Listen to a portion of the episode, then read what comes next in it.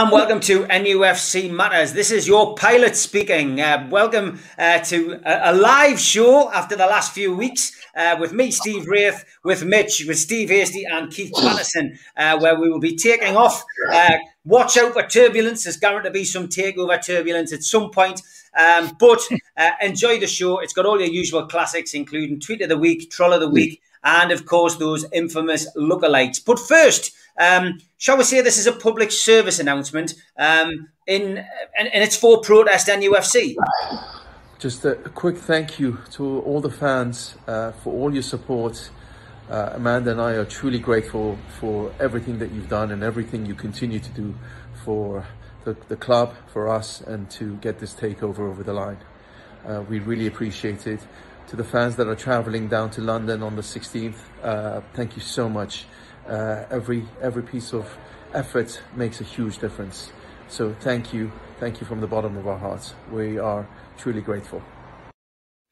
Big thank you to uh, Dad and Amanda, and uh, I wouldn't be surprised if we hear something from Amanda in the next seven days as well. But thank you for that message of support, and uh, a big up to the, the lads and lasses uh, who are behind at Protest Newcastle, which you can find on Twitter. Um, what is it? Well, this is what it is.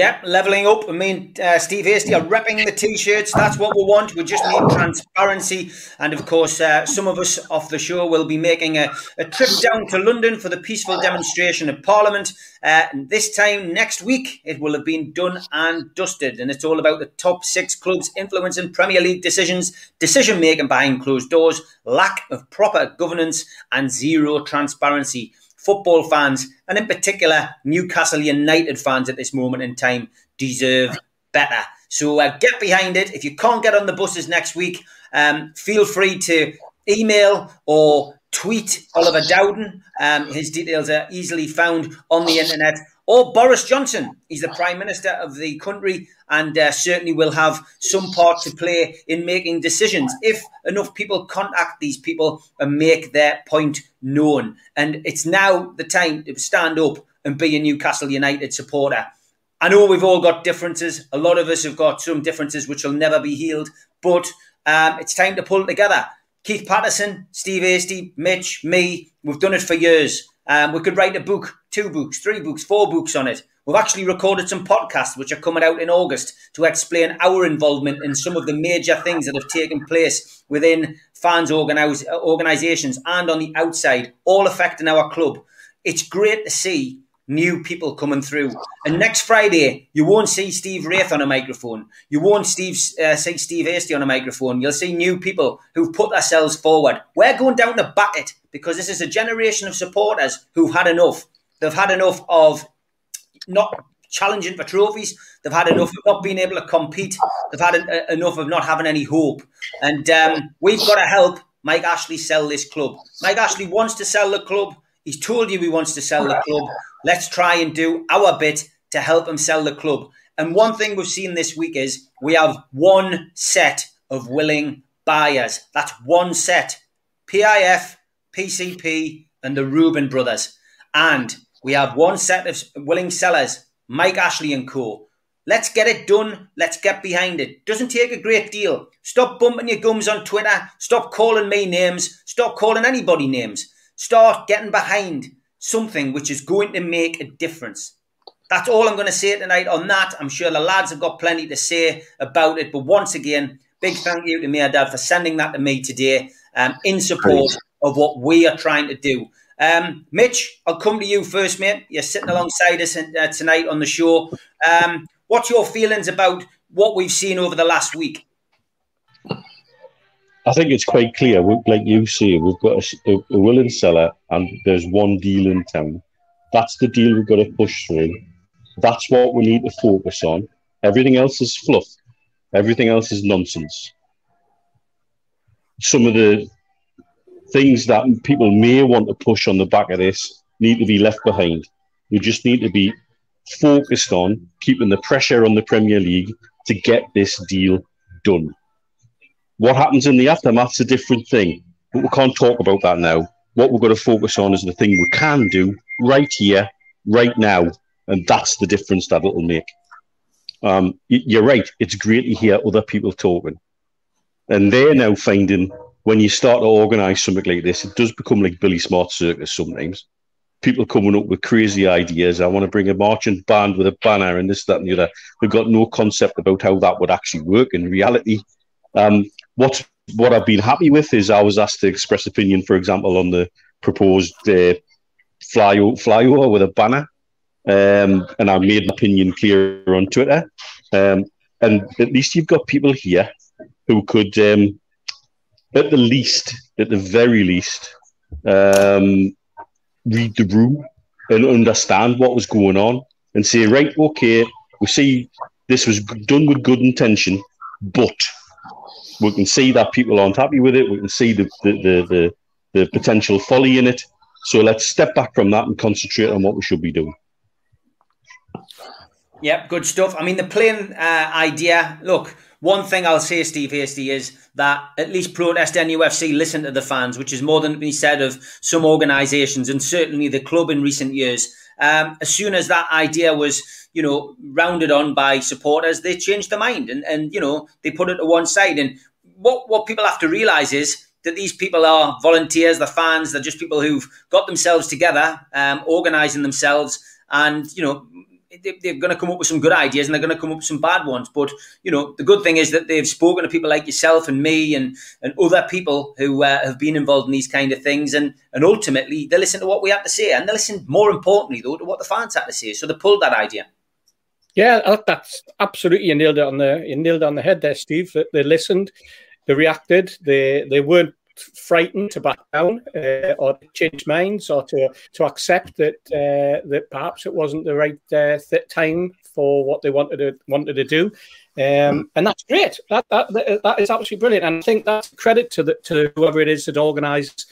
Uh, this and the group of them that they're, they're able to get together, they're able to, as you say, read the room and and, and understand uh, that sometimes you know best of intentions maybe are not explained or don't come over right I think if, if there's if there's one if there's one sort of criticism I would come, it's the, the manner in which people round on them. I, I, was disappointed in that because again, I think there's ways and means of talking to people, and the way that some people rounded on it, and then the way that certain people then uh, took advantage of that and and and exploited the entire situation for their own. But that, as you say, all of those type of things are for another day the, the, the, main thing is that there's a peaceful protest that wants to look at the whole aspect of transparency. I now understand it a little bit more, Steve, and I now understand why they sent us a T-shirt and asked me to wear it, which is great. I'm quite happy to do that. I'm quite proud of, of the fact that they would uh, that they would go out of their way and, and, and send this to me.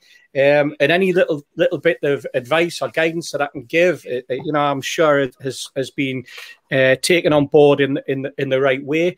But more importantly, it's not you, it's not me, it's not Mitch, it's not anyone from NUST, it's not somebody from a fanzine.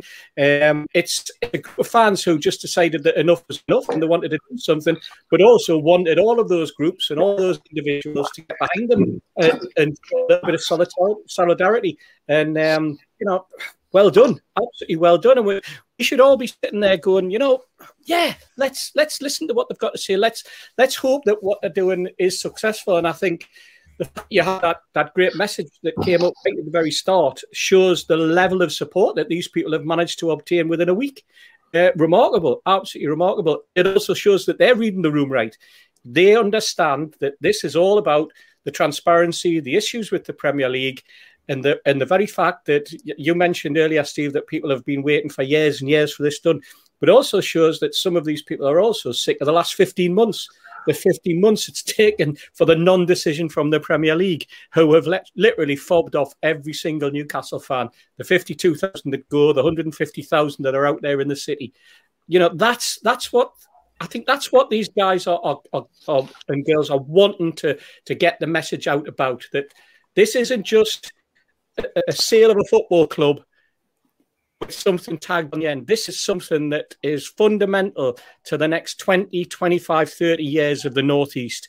This this could really, really shine a light on the region in terms of inward investment, in terms of jobs, and in terms of of really, really putting the North back on the map without having to go cap in hand to London, as we have done for years and years and years, and being knocked back and, and being given pitiful sort of donations, what uh, you know, um, build a build a, a, factory which basically is just a cake factory when we really should be having some sort of heavy industry, you know, that type of thing. While communities have been decimated, the rest of the country has got on and has done remarkably well, especially down in the south.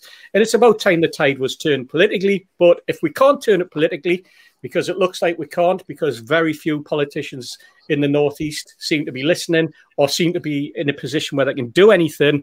Now, now is the chance for Newcastle fans to do it for themselves with the backing of people who want to help. That's what that's what excites me you know, in 20 years' time, when I'm 80 odd year old, then, you know, I'm hoping that, that for the next 20 years, I've been part of something in terms of supporting a football club that is successful because I haven't managed it in my previous six yeah, brilliant stuff, Steve. As always, you might see that thing I've put on the screen there. That is uh, a, an easy web link to follow. Uh, I've pinned it at the top of the chat on YouTube. That is uh, Oliver Dowden's socials. That is everything in one place. He's kindly put that in one place for you all to find. Um, I'm sure that most of you are like me and you end up uh, texting, tweeting whilst you're watching something on TV. Um, maybe it's a good night to uh, respectfully send them a few messages on there, just asking for transparency, asking for them to at least look at this case and uh, make sure that, you know, from our perspective, things are done correctly. Um, be polite, be respectful. Um, we want this to be done properly. We don't want to appear as if we're trying to bully somebody into something. All we want to do is get the message across that we want this club sold. We want it sold to the PIF and PCP and the Reubens, and we essentially want this to happen now uh, before it's too late. Because at this moment, as each day goes by, we are missing out on transfers. We are missing out on a lot of uh, you know potential incomings, and uh, you know we can't progress um, as a football club, and this will set us back. Each day, each day delays us. And that's what we don't want. Uh, I did get a bit of ping in there, so if somebody can knock their phone onto silent because that, that's ringing in my ears. And uh, after my second COVID jab, it's doing me head in. So, Keith, over to you. Um, great um, initiative by the people at the protest and have been involved in that and, and helping in any ways we can. Um, and I think the people that's going down are going down for an orderly protest to just try and persuade people to make this transparent. Um, I was talking to some of the people who are the organisers, and they said to me that this is, this is what it's like every day because some of them thought it was mad. The the the, the sort of the full on um, behavior you get when you try and organize something. And it, it is, it is massive to try and organize these things. And they said, this Is what it's like for you? And I said, It's been like that for 10 months. And today, I got up at four o'clock. I got a phone call last night at 10 to 11 off the club um, to talk through what protests we're doing. And, you know, I just was explaining what fans are doing and what they're trying to do and what they're trying to make happen. And, I, and the club's view is that, that, um, that we need to ask Boris for help rather than being abusive to him because he's probably the only man um, in government at the moment. Um, well, we found that out when we spoke to Keir Starmer on that um, on that Zoom call that he Ian Morris admitted on that call that he couldn't help. You know what I mean? And and his chances of getting anything through Parliament takes time, and time is something we haven't got because um, we've probably got two weeks now maximum where we can protest for for um, for transparency. And what I wanted to do at night was to tell people where things are. The Premier League have tried to get the CAT, which is the anti-competition case, thrown out. And um, my understanding from the legal team, the club is that's failed. So they haven't got the CAT case thrown out. The next thing they wanted to do was try and make the CAT case come private, which is not the norm because in competition actions, you normally run them in public. And um, I'm told now that that's failed as well. So I think where they've appealed for an extra week, I can't be certain. So don't bombard us with Twitter texts. And you probably notice I'm on Twitter a lot less at the moment, and I'll probably be on even less going forward. But um, if you ask us questions, I'd rather they come on here and, and did it on a Friday and got them all out the way because it's sometimes you can you can lose three or four hours just answering Twitter things. But as far as the cat case goes, the delay um, they've been trying to a get it thrown out, then b try to get it to go private. Um, they've been granted another seven days, which in in the opinions of the legal team will mean that the cat case will run at the end of July, early August. That's when the cat case will start running, and it won't be private. I've been told that the feeling's strong that it won't be private; it'll be a public case. But it leaves the arbitration, which will start before then, which is critical. Um, and the reason that we want that to be public is is twofold. One is because when the club made the application last time round, if you look at Amanda's interview this week, which everybody thought was excellent, um, it, it, made it clear that that she, she made it clear to everybody that um, they gave all the answers they were asked and they offered more as well. So when they were originally asked to put information forward, um, the feeling is that both buyers, sellers, and PIF offered more evidence than what they're asked for. And at one stage, they were told that they had enough. You know, there was an indication made that they'd had enough. If that was the case, and somebody says they've got enough, it tells you that um, if someone says to you, "Look, no, no, I've got enough," it means I've got enough to pass it. But you don't tell somebody that you've got enough when you're going to fail it. And they didn't fail it, but what they didn't do was pass it, and that's the key. The whole agreement to get this club sold to PIF, the Reubens and PCP was agreed last year and was all signed up and ready. And the only thing the EPL didn't do was sign it off. So the case was there, it was completed, they'd done everything asked and more and offered more, and then they didn't pass it. So I know a lot of you are frightened. And you say, well, you know, the EPL's case is that the buyers walked away. No, they just they just sat there 17 weeks and no answers. And what the Premier League were doing was scurrying around to try and find some means of stopping this going through. It's it's disingenuous. Um, and the reason they want this to become public is because if they do, it'll have two impacts. It'll show people, the general public, what the Premier League were doing a year ago and what was what stunk to high heaven. And you'll find, them, and even one of their reporters has started leaking stuff out, that the Premier League are now concerned that the ODT hasn't got sufficient in it to stop the case. So, so the, the Premier League's fear is that their ODT doesn't carry enough clauses to stop this. But more to the point, the reason the club want this to become public is because it'll stop the bench or the panel making the decision from um, doing anything but the obvious. And this was packaged up, ready to pass, should have been passed and wasn't. And by making it go public, the, the, the feeling right across the board from all the legal teams, everyone who's saying this, this will go through if the arbitration goes public. And that's this month. And that's why today, you know, people say to me, what should I do? And, and what I'd say is join the protest, uh, go to London, um, remember when you go there, you represent your Castle fans. So it's it's not about making a titty of yourself. It's about it's about going down there and showing that we are intelligent fans and that we want Boris's help and that we want the help of the MPs because this has gone on too long. And I think all of you out there would be pretty damn fed up if the takeover didn't happen and we said turned around and said, well, I could have done a bit more. So what we're asking people to do now is hammer in a professional in a sensible way without any expletives. Oliver Dowden, go there and tell him why it should be made public and go to Boris, you know, go to Boris and, and go to him in a polite way and say, why won't you help this club?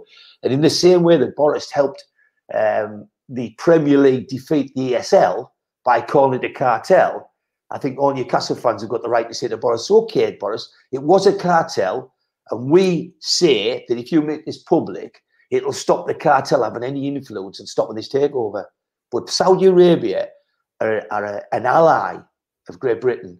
And if you look at the work that Saudi Arabia do just for BA, BAE Systems, if you look at the billions that's spent on that contract, which Boris did before he was Prime Minister, you'll realise that Um, that's the big trading ally with the UK. And if it's good enough for London, it's got to be good enough for Newcastle. Lots of questions coming in. Lots of questions coming in, Keith. So let's try and get through a few of them because um, you know I think you got your gist over in that uh, ten minute spell there. So you know, look, um, Billy Gaddis saying I wrote to my MP, uh, I had zero responses yet send something to Oliver Dowden tonight, mate. Um, do it on social media. If we can fill his inbox on social media, I genuinely feel that's going to make some kind of difference. He'll get a reaction. You saw what happened with Tracey Crouch, to be perfectly honest, and uh, it does certainly affect people when they're sitting at home and they're getting loads of pings on their phone. Uh, what is the chances, uh, Keith, of arbitration going public? It says Colin Wilson. I wish we knew the answer to that. If, if it went public, we get the takeover. That's that's what I would say, and that's the feeling from all the legal team and from the club and, and the buyers. They all feel as if it goes public, we win. So that's why they say now's the time to jump up and do something, not to sit there and worry about we don't get it. What's the chances? It's the same chances of keeping it private. It, it, it, it depends whether sufficient pressure is put politely and in the right places to get it. So. Question from Nathan What would happen if the arbitration concluded unsuccessfully for us, but then information came to light in the public cat, which might have meant the outcome would have been different? Appeals? Um, yeah, there'll be appeals, but but um, it, it's like it's it's like asking the impossible question: if this went wrong, what would happen? And and it, I think I think if anything um, didn't go in our favour, I think the other things will. And I, I cannot see any way in the world that the Premier League can win the CAT case, which will start end of this month, early August. Um, when the CAT case goes against the EPL, it's it's pretty much a disaster story, but it'll be so much simpler for Newcastle fans if we can win the arbitration. Hence why we want it's the arbitration we want public, by the way. The protest is for the arbitration. Don't get it wrong, it's not for the CAT. The CAT won't go private. Yeah. Okay. Uh, next question. If arbitration doesn't go public, are you worried it won't happen? Says Jordan. Not worried it won't happen. Uh, the arbitration still will still run, but um, I think I think the panel that's judging this they'll be under a lot more intense pressure if the arbitration is public because they will repeat what was put through a year ago and a year ago it should have gone through and I, I mean overwhelmingly should have gone through and that's why I want it out just to repeat that again from 12 months ago we'll get this takeover if it yep. goes public. Yeah, Barry Hogan. Uh, yes, you can. Just donate to QTech um, at nufcmatters.com. You can just buy a seat, even if you're not going. Uh, but contact John at QTech. I believe you've uh, won a couple of competitions um, with QTech. So just give John a shout at QTech. He will uh, point you in the right direction as to how you can help and how you can get involved. Paul Oxley says he's looking forward to meeting everybody next week. So, uh, Mitch, back to you, mate. Um, look, it's you know you're you're on the outside looking in in a different country. Um, you know what's the what's the undercurrent of feeling out there at the moment? Well, we've had quite a few Geordies together here uh, this week because it's a, a lad called lad called Ian. Ian's fiftieth. That's why Stu's over. He's currently holding court down at the other end of the bar at the moment. Um, it's um, I, I, think it's frustrating for us. I've, I've said to you guys, I felt a little frustrated this week because I've more than ever felt a little bit on the outside looking in. I feel like I, because I'm so used to being more directly involved in stuff like this, um, I've sort of had to sit on my hands a little bit. Um, look, the, the, feeling out here is that there's not enough coverage. It, why are we not getting the coverage that many other clubs would be getting on certainly on things like BBC, I know Amanda did a great interview with Chris Conway at ITV this week. I thought that was fantastic. Just the kind of thing that we needed as a fan base to hear, I think. Um, and so the, the question repeatedly is why isn't there enough coverage on this? I'm trying to get the guys I know in the media out here, both in the UAE and Saudi, to try and push the coverage out here a little bit. Because I think any any way we make this more public, more aware, get more people outside of the Newcastle United bubble aware of what's going on. And that's why the people, the lads and lasses doing the protest have got to really pick carefully the kind of things they want to do. Because at the minute, we seem to have a hell of a lot of sympathy from fans of other clubs, even fans of the, the cartel. And that's that's sympathy that we can garner into pressure we've seen the effect that the fan bases of the cartel uh, had in the aftermath of the ESL. That showed you what fan power really still means.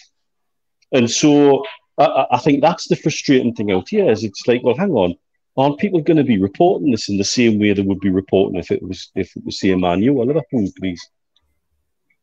Oh, hang on, two seconds. Um, great, thank you. Um, put me happy hour order in. Um, uh, so I why why isn't there the same level of reporting seemingly that yeah. there would be for certain other clubs? That's that's very clear. It's it's like people want to just tuck it away. Let's forget about it. And that's why I think we need to be doing more direct and clever direct action to keep it on the radar, keep it out there. And that pressure then tumbles down onto the arbitration board, tumbles down into the CAT case. Um, and, and as a fan base to actually feel like we, we have a way to contribute in a very unique way, I think is fantastic. And and I come back to it again. It's it's actually really refreshing that it isn't one of us on a microphone. Yeah, well, it's you know it's time for new blood, Steve. I mean, you've done your bit on a microphone, and so have I many, many times. Uh, but this isn't our protest. This is new people, um, you know, from from different walks of life who are all wanting to, you know, to pick up the baton and and, and actually do something. They've organised it. They're they're pulling it together.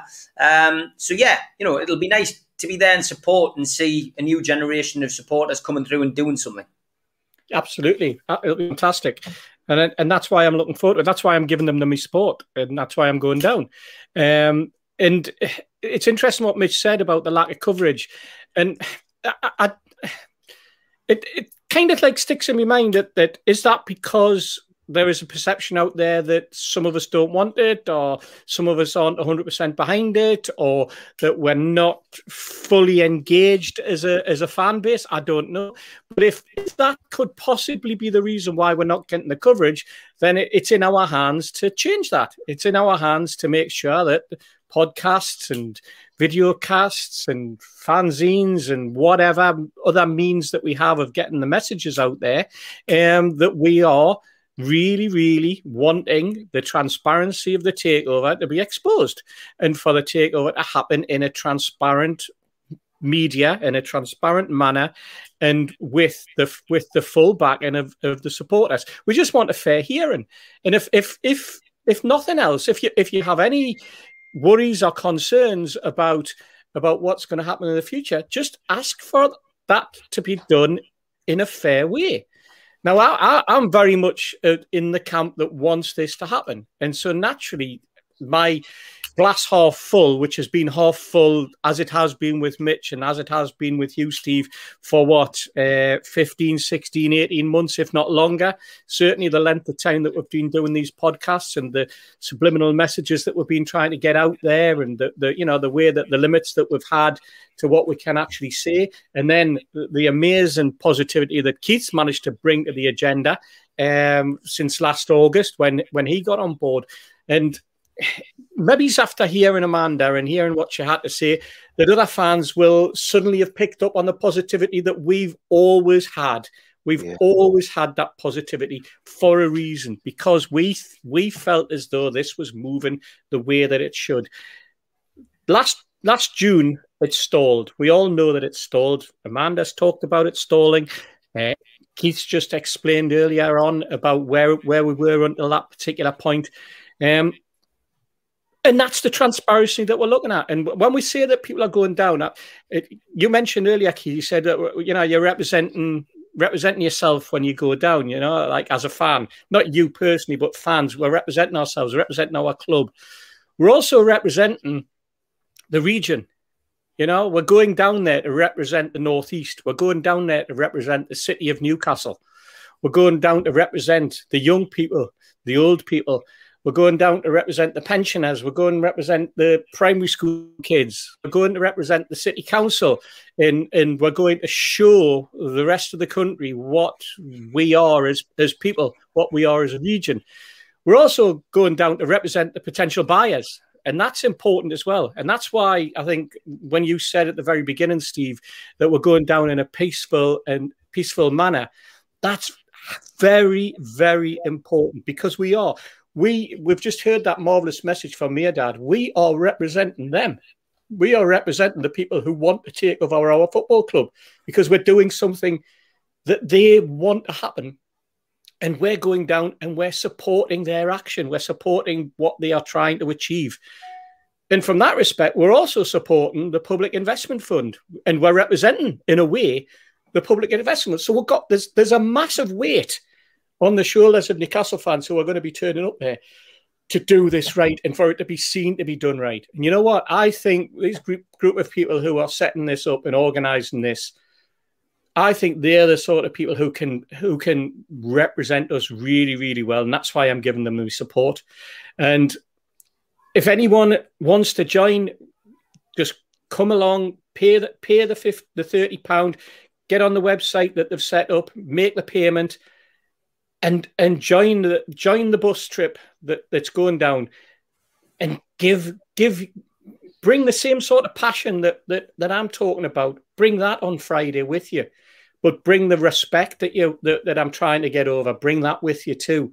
Ensure the people of London ensure the people in Parliament ensure the government ministers ensure the Prime Minister ensure the, the, the Minister in charge of Department of Media, Culture and Sport that we are decent people and we want what's decent for our football club and we want what's decent for our region. That's all I can say about it. Is not there's nothing much more to be said. And I know that we're going to have the backing of of of of the trust and we're going to have the backing of, of, of, various fanzines and I hope the other podcasters and I hope the other bloggers can can see you know exactly where this is heading and, and how positive it can be for, for Newcastle United and if it, if it works they are going to be able to write some really, really positive things in the future about our football club. They're going to be able to have some really, really positive podcasts about performances of football teams in the future going forward. Great games that they'll be able to talk about and wins and stuff like that. And, and hopefully they'll be able to have podcasts about success and they'll be able to run live podcasts from Wembley or, you know, in, in the future future years from Champions League finals and all sorts. Who knows? But we're going to be doing it they're going to be doing it with a smile on their face, not with a begrudging, great big sack of coal hanging off their back, is the way that sometimes we feel when we do podcasts these days, because we feel as though it's always done through a glass half empty, or that we're carrying the weight of, of, of everything to do with this football club that's bad. We want to be carrying the weight of success. That's what we want. And we all want it. Every podcaster will want it. Every fanzine writer will want it. Every blogger out there will want it. And probably every troll, if the truth be known. And hey, if that's the way it goes, great. Let's get together. Let's make it happen. Let's let's support each other. If I can jump in, jump in, Steve. I mean, it, it's quite remarkable when you see the reaction to messages like Mehrdad's today in Amanda's interview I think people can now see why, even in the darkest of days, our glasses have been half full. And you see the power of a message like that to keep mobilizing the fan base. And I think the other thing that I find quite interesting is a year, 18 months ago, our fan base was being asked to be almost the moral arbiters of football, uh, investment in sports washing. And now we're positioning ourselves to be the moral arbiters of the Premier League. And yeah. who could have predicted that that journey would have happened like this? It's been crazy, crazy, crazy time. We need a positive resolution, and then everybody can go forward. And this this push could be really significant in driving decisions the way we like them to be. Yeah, the question on the screen, Keith, I'll give to you. Uh, if Ashley wins the CAT case, uh, one of his claims is that the owners and directors test should be passed or revisited. What's your view on that? Um, well, the, it's like a roundabout question because you're asking if he wins a CAT case, but the owners and directors test will be revisited before that. So that's what that's why I was pushing for the CAT case to run from October last year. If it had run last year, you'd have had the disclosure um, that would have fired holes in all of this, and that's that's what I was begging people to do. Um, you've got to understand that my case was put back by the Premier League, and they threatened to sue us on five occasions. And, and I wasn't allowed to run the case because I was put behind the club. So when when a, a QC says it'll cost you a hundred grand just to argue that point of whether whether you should queue behind the club, but if you've got a football club, trying to sell for 300 plus million, and they've got a case, which we found out from the Premier League in their letter, against uh, the Premier League, it's hard for a single fan or two fans to turn around and say, well, we want to jump the queue, we want to get the front. And hence why we were told by our legal team that, that we'll have to join the queue. And, and then when we realised we had to join the queue, our tack was then to go to the club and trying to get them to sell them what the competition case would do. So I sat down with um, the, the club's legal team, and I was the person who explained what competition action would do, explained the competition action I'd run in the past, and what disclosure would give you. But what I want to get over to fans tonight is is that question there is talking about a CAT case. A CAT case will win. It won't be private, and I just cannot see a way they can win it. But before then, there's an arbitration case, and I want to try to get this over to you. What was submitted last year was enough to get the takeover. So, so I want to try and get the point over that, that the, people are saying the Premier League must have a strong case. The Premier League didn't have enough bullets or enough power in the ODT to turn it down. So if they just run it legitimately and run it fairly and squarely, it would have gone through last April. That's why Amanda's telling you, her interview was very clear. She said, we give them everything and more. So the buyers don't understand why, when they did what they did, it didn't go through. The club, when I first sat down and spoke to the club, I started this in August, and by October I was talking to the club in depth. The club was saying to me, they don't know why it didn't go through because they were given everything. Now, the reason we want transparency, because if you give them everything again, just exactly as it was, a normal, legitimate panel will pass it, and they won't be able to not pass it. So that's why we don't even want to get as far as the CAT case. We want to win it by the arbitration before that, by just running it fairly.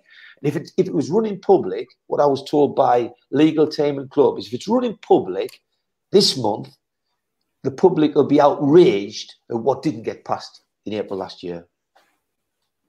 Yeah, I would agree with that. It's uh, it's it's been an interesting week uh, to say the least. Uh, a lot of people saying, I mean, we got that question through. You've got to appreciate, despite having these questions on slow Friday night, they go very quickly, and um, I can only nip in when people stop talking and ask questions. And some of them are repetitive, some of them are questions which have already before. Keith, it's definitely by power of elimination. It is your pinging somewhere in your house. It's either your phone or your computer uh, you may not be able to hear it because you've got your headphones in, but might be your iPhone or your phone coming across on your computer. So you might have your phone switched off, but it's coming across on your computer. Right. So maybe, put your, maybe put your phone on Do Not Disturb like I do. That's a I good think, idea. I tell you what, it could be. It could be if you've got WhatsApp on your uh, on your um, computer, and if, yeah. if if you're getting WhatsApp messages pinging through. So I've I've deleted me. I've closed the or exited the WhatsApp. It could be something as simple as that. Yeah, so, it could be. It could be. Anyway, um, I love how I get the blame for everything like like that. Well, you do, you do, you do off the viewers. Uh, the viewers always. It was uh, Chris Collins from the kitchens who uh, said it's Mitch definitely, but uh, you you were quick to get a denial in there, so uh, so that's good. Okay, let's talk a bit of football, Mitch. Um, we've seen a couple of contracts handed out. Malcolm McDonald was quite scathing about this last night, um, as was Gibbo, about Murphy getting a six-year deal. Um, what is it with Newcastle and extremely long contracts? I haven't got a clue, mate. I, I, I don't know what the. I mean, Murphy's done enough to earn a new deal. I think that's fair to say. I agree. I think that that's absolutely fair to say. On the way he came into the team when they went to that back five, and he was playing effectively as a right wing back, um, he scored some important goals. He's made some important assists, and I think he's done enough to earn a new contract. Um, I've got no problem to have that lad now. I squad. He's black and white through and through as well. So you know, I think great. But six years does seem. Um, I mean, I know that when they look at how the value players and how they work out sort of amortization for our players, it's different to a lot of clubs because they include the wages over a period of time as well as the transfer value and things like that. So it could be all wrapped up in this whatever business magic that he's using to do this with players. But six years does seem excessive. Um, but are they tying players down to secure their value on the transfer market? Or they tying players down while they've got an upper hand during COVID affected times to get them on a lower wage for a longer period of time? Just don't know. Because there's so many. If you, you look at the situation that's developing with Barcelona at the moment this week, and salary caps and things like that, we genuinely, because again, the accounts haven't been released, so we don't know what our accountants like at the moment, whether we're still on top of the balance league um, or not. But um, you know, uh, is is there something tied in with that? The, the Gayle one is all about securing his value because I'm quite sure there's still interest from the championship in him. And it, and from a players and agents perspective, this is probably the last time he'll get out to get onto a decent contract. And if we do end up selling him, we'll end up paying some of his wages for the foreseeable. But um, but on the Murphy side, six years does seem to be excessive, even though he is, for me, very worthy of a new contract. There's, no doubt about that. Um, but we seem to be the outlier yet again when it comes to doing certain things. Yeah, I mean, Steve, uh, not only have we uh, secured the services of Jacob Murphy on a six year deal, uh, Fernandez, which I think most fans were delighted about, Dwight Gayle, um, which I think there was a few eyebrows raised at and could fall into that category that Mitch is talking about, about potentially getting a transfer fee, you know, should the takeover go through when we decide to, to, to sell him. Um, and of course, Paul Dummett and Fabian Schär both exercised the option of extending the contracts uh, Newcastle United. So, so that's great news, I guess, um, as far as Dummett's concerned and Schär and but Dwight Gayle, like somebody's just said, 30 years of age, uh, Jeff, 30 years of age, getting a new contract. Um, and ultimately, if the takeover didn't go through, he'd be sitting on the bench again, one would imagine. Well, and yeah. bear, bear in mind, if you don't mind his jumping in again, that that's a year older than Rondon was, and they said they didn't want to sign him because he was too old. Good point. Good point. Excellent point. Excellent point. Taking let, let let's take Schär and Dummett first. I mean that those those were talked about back in April, May, and and basically there's an option for them to stay for another year, and that's what's been extended. It was part of that contract anyway. The Fernandez one, well, Fernandez contract was up. He had already had an extra year tagged his contract, so his contract had to be a, a new contract. So he's getting two years. Um, that's the way that football operates. That's the way it works. You know, the, the, the club the club had an option for to extend the other two.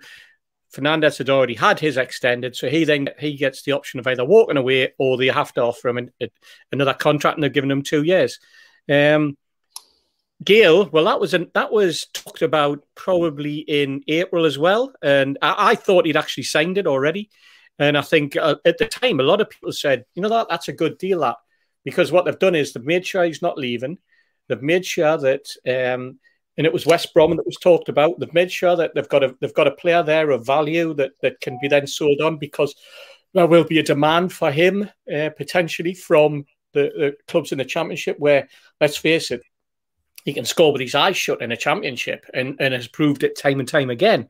Um, so th- there's there's a safety blanket there that's put in six years for for Murphy. Um, does it really matter that it's a six-year contract? I mean, six years that'll that'll mean that he's had a contract for ten years at Newcastle if he sees it through. You know, that's nearly as long as Alan Shearer had. When you think about it, it's phenomenal when you when you just look at it in that respect. But there again, that they give a they give an eight-year contract to uh, to Pardew.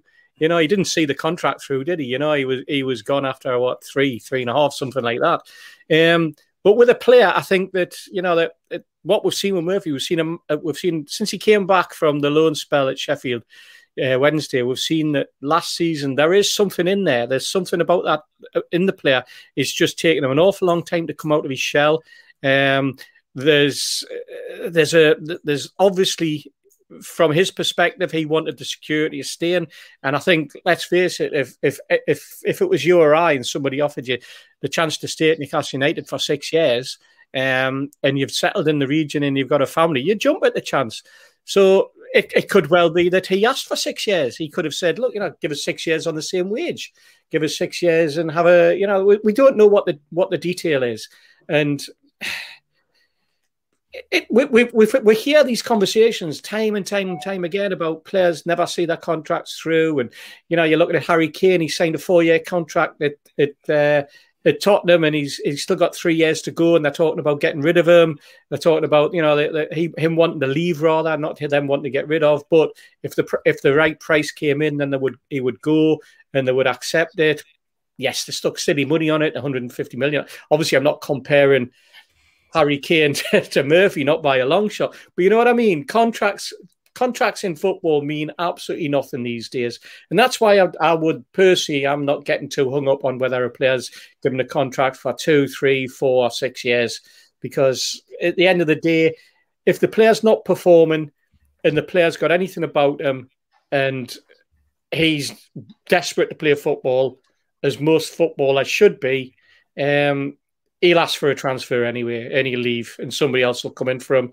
And if it means that he's got a he's got three years left on a contract, and it means that the club has a little bit of value in there that gives them a little bit of leeway in terms of negotiating a transfer fee. All well and good. That's how I look at it. Um, loyalty in football, loyalty from clubs to players, and vice versa. It's, it's it's one of those things you could talk about forever, and you would never ever pin down the right the right answer or the right sort of solution, um, and we'd all have an opinion on it and probably the players would as well. If we if we if we, if we get Murphy on here and ask him, well, you know, why why did you sign a six year contract? We might find that there's some amazing reason, or it would just be, well, that's what the offer is, so that's what I signed. You know, it's literally it's like that. We we will never ever find out, never know. No, uh, I don't think you're falling asleep, Keith, are you? Jacob Paul was asking. Certainly, certainly not. I've been up early. I, I left at four o'clock this morning and I yeah. go back in the 20 past five, so I've had a long one. But, uh, and Rachel, no, thanks for asking. I'm feeling a bit ropey today. I've got to be perfectly honest. The second jab's done us. Uh, the first jab I was fine. Second COVID jab, though, it's definitely done us. I'm not feeling myself, uh, but we will push on. Uh, I'm here. It's alive, and uh, we'll get through the next hour and 10 minutes. Uh, JJ asks a question, Keith. This arbitration is only about separation. I'm sure it's been proven in courts around the world. Um, it is about separation. That is the question. But the club are saying through the ODT, um, the arbitration will cover the application they put in last time. So they've got to prove separation. That's what they've got to prove. Um, they think they can prove it, but they thought they proved it last time. That's the bit that people. It is to prove separation between PIF and Saudi Arabia, but it's nothing to do with the prince. But they already felt that they've dealt with that in April, and they said it should have been passed in April. The reason they want it public is so that you can see exactly what they put forward last time, and they'll see that last time they were ripped off, and it should have gone through. On them players you've just said there, I think I think the Gayle one, Holly, Holly's just said on there, she's put a comment on saying she doesn't agree with the Gayle one. I think the Gayle one is the easiest to accept because if he's worth six or seven million, I think both West Brom and Fulham would buy him.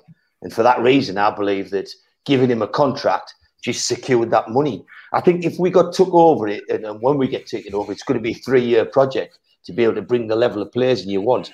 And when you talk about people like Murphy and them, because he's Newcastle through and through, he's black and white daft. He'd play through that period as we're building that squad up, and he'd still have value at the end. You know, you're not going to lose him uh, for a deal. So I, I, I half understand him because of his age. I thought he had a great year last year, but Fernandez is my favourite centre half out of what we've got. He's the he's the guy I'd put on the team sheet first. He, uh, you know, I think he's been outstanding, and so to tie him down is great. Dummett, you know, always gives you a shift. And every manager we've ever had has always put Dummett on the sheet straight away. But but um, the Gayle thing, I think, is a no-brainer. I think the Gayle thing is because the lad's got a six or seven million pound value at the championship, and and I think that Gayle will go in the next twelve months. And I think that that was an exercise to, to maintain his value. So I, I pretty much understood them and thought they were yeah. business wise. But Bear in mind, Man City took three years to get players in and to be able to buy people in. I think Newcastle, when taken over, will have the same problems. It would be a, a slow, gradual add on. Life Goals wants to know if this was a pivotal week in your view, Keith. Um, no, because us four here knew that Amanda and Mehrdad were there all the time. So, so we didn't, you know, I think it's pivotal for a lot of fans because yeah. I think a lot of people really thought that they weren't there. And, and, and, you know, we've been questioned as to why we're confident. So um, Amanda and Mehrdad wouldn't be shouting that what this, you know, the confidence they're putting forward if PIF weren't there or if the Reubens weren't there. Their consortium's waiting to buy this club. and and a pivotal week for me will be when we win the arbitration. That'll be pivotal. It'll be pivotal in your lifetime, let alone anything else. It'll be the biggest thing that happens to this city and to the football club in the time we've lived with it. Um, so, with me, I just I expected all that happening. Um, I think buyers and sellers are, are, are, close together now, and I think it's it's it's it's ready to, to be done. and I think I think the nerves are starting to show because I think I think we know what a great hand we had in March, April last year, and and we don't want the same outcome, and and and making it public would stop them panel bloody going with the Premier League. You know, that's that's that's it's it's it needs to get over the line, and it, it's this month. You know, that's when it, it all starts to run. I'm sure we'll come back to the politics in due course, but I know that a lot of people do get a little bit tired and bored of it, and there's plenty, yeah. obviously, to discuss. And uh, obviously, we have our regular features, and I don't want to cram them in uh, all at the end of the show. So we are going to go with.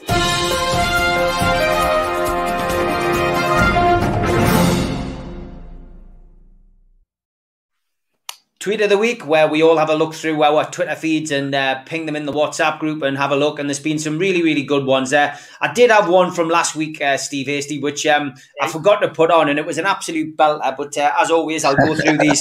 I'll go through these with you. And uh, this is from somebody we all know quite well, Adam Widrington, of course, who's uh, yeah. done quite a bit in his time with the Trust and uh, True Faith.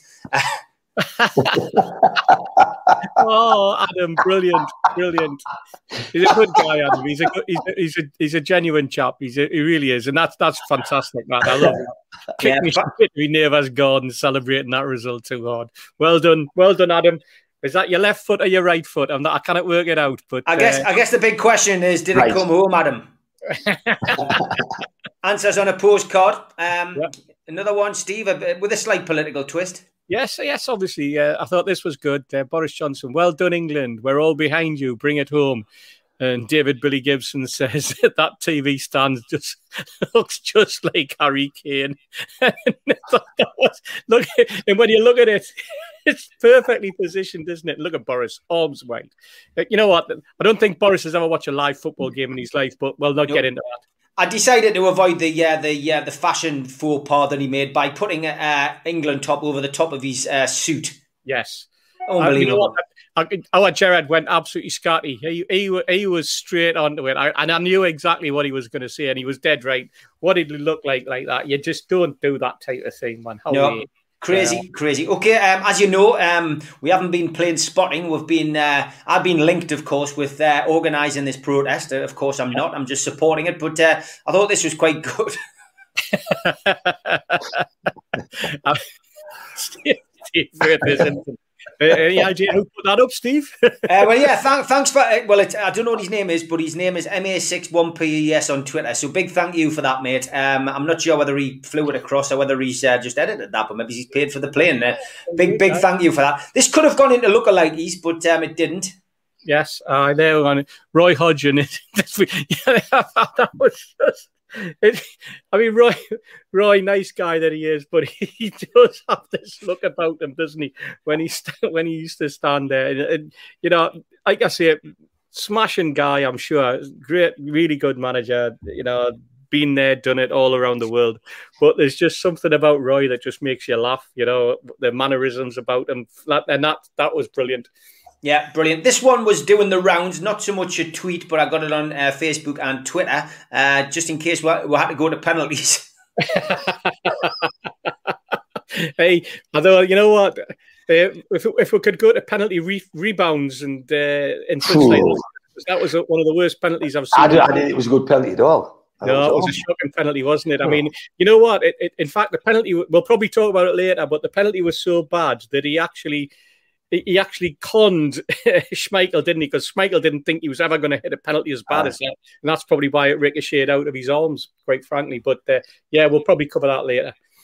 And this was this was from Neil. Uh, Neil, I am Neil Marshall. Said, uh, "Hope there's enough paddling pools and wheelie bins for our new players to have their recovery plungers." And there's a picture of what looks like just a tip. Well, it looks like Benwell. it, it, well, it looks like Benwell now, but uh, no, I mean I don't know where that is, but uh, you know what? It's, it's, a, it's a classic, isn't it? You know, nice landscape, nice skyscape. You know. It is, I fantastic. Um, Yeah, Cestrian Pedestrian, pedestrian. uh, I now use the phrase 100% agree with everything, and I caught it from Steve Wraith. Yeah, thanks. Well, I do say I did see 100 percent quite a bit in the early stages of the takeover. Um, Yeah. So Now yeah. you just now you just say 97%, don't you? Because it's the 97% who want the takeover. I think I, I think I went to 150 percent at one stage. But I was that I was that confident it was going to happen. But um, but yeah, yeah, I did. Thanks for that, mate. And, and nice to know that I've started something. Yes, uh, and now there's this uh, NUFC retweeter who's, who's NUFC Wales really uh, piss off with this rhetoric, Steve. You are one of the worst of us for creating division, and then you you corrected, corrected his spelling. Uh, Again, could have gone in, could have gone in troll of the week, but I thought my reply was better than his uh, tro- his trolling. yeah, so yeah, we'll um, you we'll you know, that well done, son. Uh, All's, you made it. all's you- fair in love and war, Steve. All's fair in love.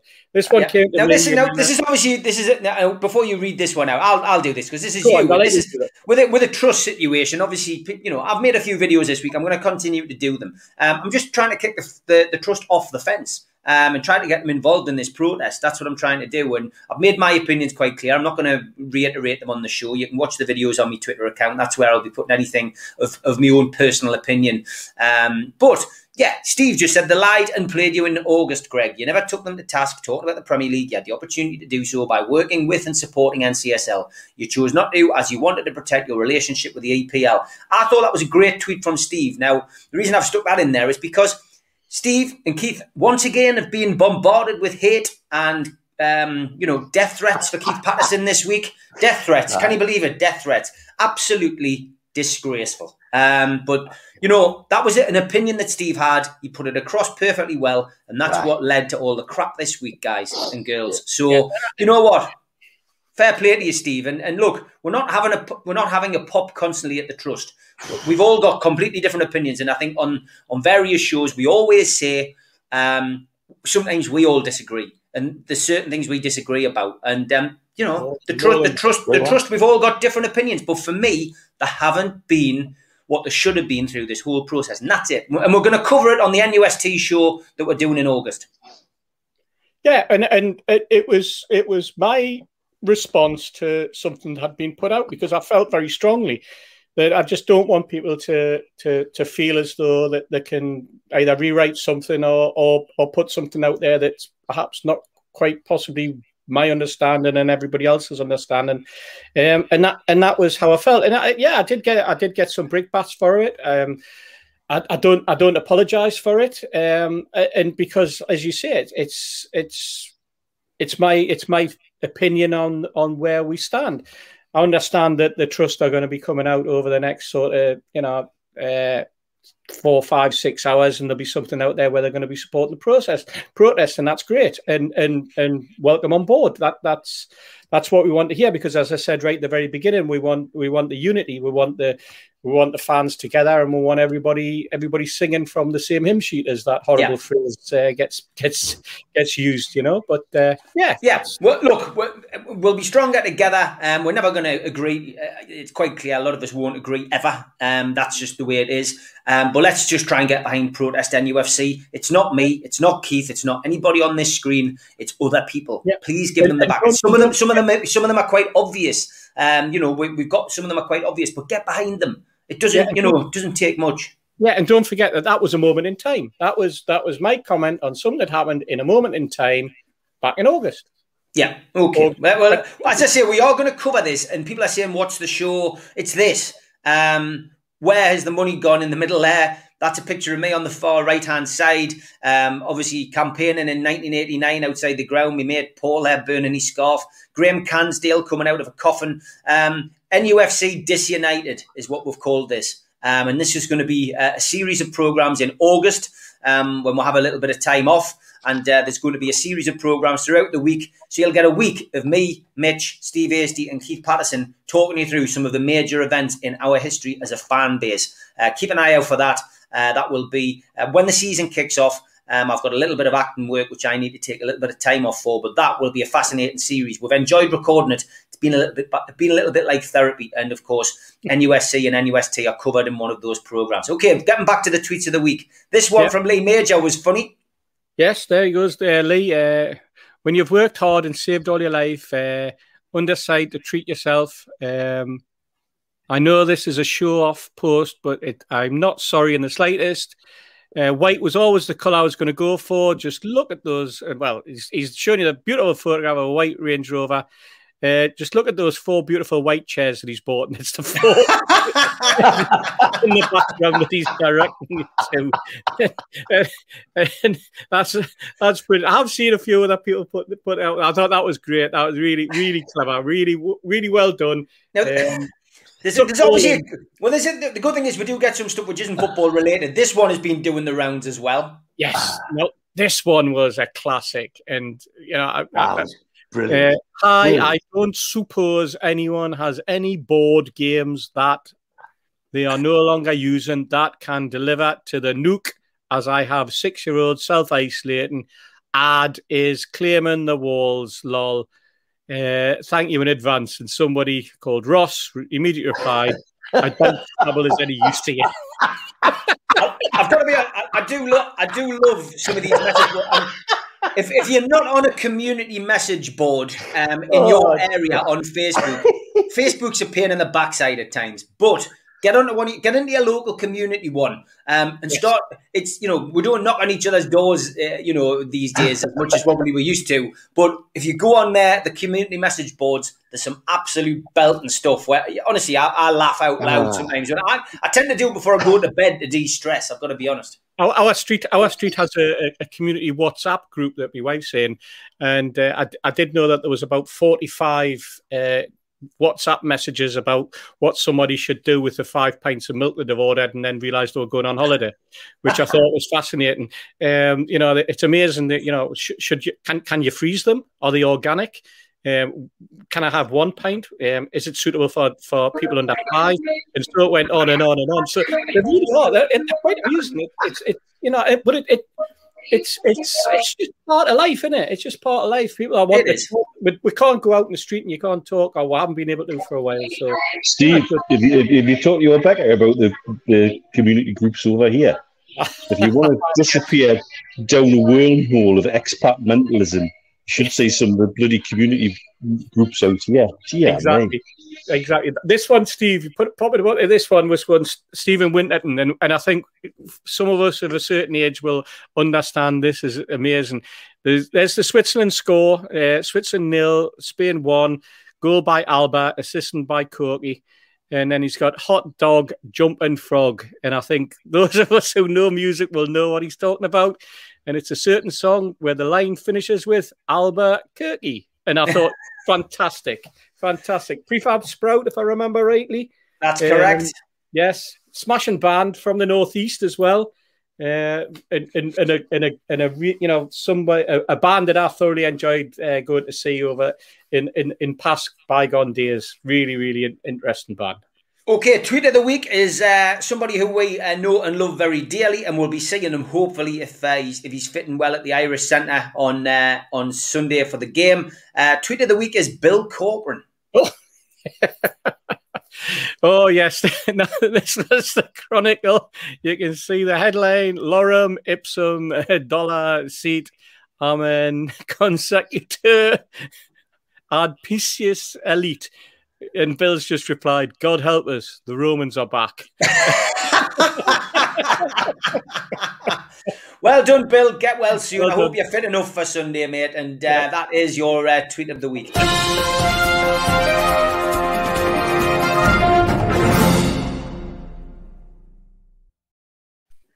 All right, Mitch, we're going to come to you now first on uh, something which I know you, is, is a speciality of yours, and that is strips. And uh, we have seen the unveiling of the new Castore strip today. Um, we are led to believe this is going to be Newcastle United's uh, new shirt. What's your thoughts? Yeah, well, it's black and white stripes. That's a good start. Um, the minutiae of it, it's, it's interesting to see how many people have different opinions on. I love this, but I don't love that. Is the badge embroidered or is it not? I don't like the sponsor. Is that the home shirt and away shirt? Is that the home shirt and the goalkeeper, goalkeeper shirt? Um, can we not have thicker stripes or thinner stripes? Or can we not have five stripes? And where's the badge and where isn't the badge? It, the arguments go on and on and on and on and on. Um, the one thing I would say with this getting involved with Castore, they are all in with us. They want us to be their premium shirt. They want us to be their top end. So what we're going to get from now on under this deal are bespoke shirts, and they're going to get some right and they're going to get some wrong. Um, but one thing's for sure, they're committed to this, and they're committed to making us their premier brand. I mean, perhaps that's with takeover in mind. Who knows? But certainly they're committed to it. I've spoke to some of the Rangers lads out here who you, they've, they've talked about the pros and the cons, the little hiccups they had early on with quality. What I understand is they do two types. They do an exact player's uh, shirt that you can buy at one price, and then a lower priced shirt aimed at the fans, which is a slightly different cut, looser fit for those of us who are a little bit more on the rotund side. Um, that kind of thing. Um, again, you see, Michael's coming out with the, all the socks black. People get obsessed with the socks, you know, and, and, and I think we just have to. Um, it what what happens every time is that um, eventually some of these kits grow on people. You know, if you go back through time, there are some kits like the the, the, the, the two tone yellow striped away kit when we're in the championship with Hughton. And that's now sort of a proper, proper, sort of almost a cult classic. Um, and we've all got our own individual shirts because either it reminds you of a time when we did really well, or it's connected with your childhood. You know, I still love the old book Bukta shirts because that was the They first. I, Oh, they were very itchy, mind. Oh God, I. Yeah, yeah, yeah, and, and proper cheese graters on your nips and everything like that. Oh, horrible. Um, but the the whole God, I took my shirt off once. It was like the Turin shroud. Um, but um, you know, you, you look at how it grows, and these things grow on people, and we get used to it. You know, we've had it with Adidas, we've had it with, with Puma. But those, there's too much black on that kit. There's too much white on that kit. You know, at, at the end of the day, as long as it's black and white stripes, and it's and it's, I think people appreciate the one thing we need. I think we, we deserve is quality. The last deal with Puma was hurriedly put together because the time was running out. Um, it was inevitable we were going to end up with a, a third tier template, and that's exactly what we got. And that's exactly what you get with a third tier template. You get a third tier shirt. These guys are committed to creating a brand that they see as a potential brand leader. And and the partnership's exciting. And they've taken over the, the club shop and they want to do more. They want to do more in terms of other sort of teamwear that you can buy. Um, and so I think let's ride with it. Um, I'll be interested to see what the, the away shirt's like and the third shirt's like. Um, that certainly matches the leak that the Chronicle had earlier. It's not a million miles away from the, the mock up that they put together. So Flap- it's not Flapjack really a big want- surprise. Flapjack just wants to know: Have you actually tried cheese graters on your nip on your nips, Mitch? What do you think? I'm some kind of sicko? Good God. Um, Just how you got the comparison. I think that's what he was getting at. Right. You can you can imagine, obviously. Jesus. Um, why does it always go down these avenues with me? Jesus Christ, man. Um, Mo- moving on to Steve, uh, your views on that strip then? You, you know what matters about the strip? It's what the players who are wearing it do. And if the players who are wearing it put the performances in, that shirt will fly off the shelves. Whether it's the purple one or whatever color it is for us colorblind people, or whether it's the black and white one, if we perform, the players perform in that top, it will fly off the shelves. That's the one thing you can guarantee. I remember the Mickey Quinn barcode one with the with the narrow stripes and the wide stripes, and people slagged it off something rotten. Now, I tell you what, if you've got one, you would make an absolute fortune because people would snap your fingers off for it to get a hold of one, especially one that's got the ad, the advertising on the front of it. Mine doesn't. Mine's blank. Mine doesn't have the advertising on the front for some reason. But what I'm getting at is the, the most important thing you should worry about is what's happening on the football pitch. I remember there's there's away shirts that when they first came out, people went, "That's shocking." But because we had three or four wins off the belt of playing away from home, people went, I love that shirt now. They all want to be associated with it. And then when the, when we wore the third shirt for a particular away game, why aren't they wearing the yellow? Why aren't they wearing the green? Why aren't they wearing the maroon? All that type of thing. It's it's hey, calm your chickens, as some people would say. Don't worry about it. You know, we're not the fashion police. I saw somebody complain and and, and tweeted, maybe it's because you've got to. I don't know what else to do. You had to you had to say something negative about it, and I saw somebody saying, if only the little collar bit or the little V coming down the bit on the black was also in black, then it would look better. Then I saw somebody, no, no, no, it's I don't like I don't like this, or no, no, there's something around here that's not right, or this it's not quite wide enough, or it's too wide, or it should always be white in the middle and then black as opposed to black in the middle and white. And it was just like, oh man, calm down, calm down. You know, it's just a piece of material. It's what happens to, from the people who are wearing it on the day, the performances they put in. And I tell you what, like I say, it will fly off the shelf if that if if the players are performing because you'll all want to be wearing it because you all want to be part of the success. That's the way you should look at it. If you look at Barcelona, dear me, if there's ever a club that has managed to turn two colours into so many concertina styles over the years without any complaint, it's Barcelona. We've seen stripes, we've seen zigzags, we've seen checks, We've seen half and half. We've seen diagonal. You name it, they have they have put together. And you know what? The the shirts still fly. The shirts still fly. And I, I I don't. I never ever hear from Barcelona fans that the shirt is rubbish or you know that this is this is much worse than this. They wear them. They wear them with pride. It's black and white. That's what it's all about. Support your club. You know, next year it'll be a different shirt. Don't worry about it calm down. That's that's the way I look at it. I've got there's there's far more important things to worry about concerning Newcastle United at the moment than what the actual shirt looks like. That's my that's my outlook on it. Lots of messages going to Oliver Dowden. Keep it going. Uh, I've pinned that at the top of the chat uh, tonight with all these socials on. Everything's on there Twitter, Instagram, Facebook, whatever. Compile.social forward slash Oliver Dowden. Uh, just drop him a polite message telling him that we want transparency. We want this takeover to go through. Uh, that is the best thing to do tonight. Keith, last but by no means least on the strip, what's your take on the uh, the pictures that have come out today?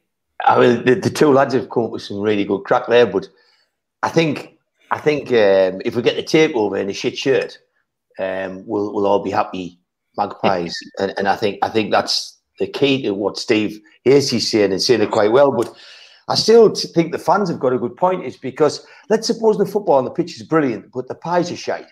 Like then we need to get a better baker to bake us nice pies.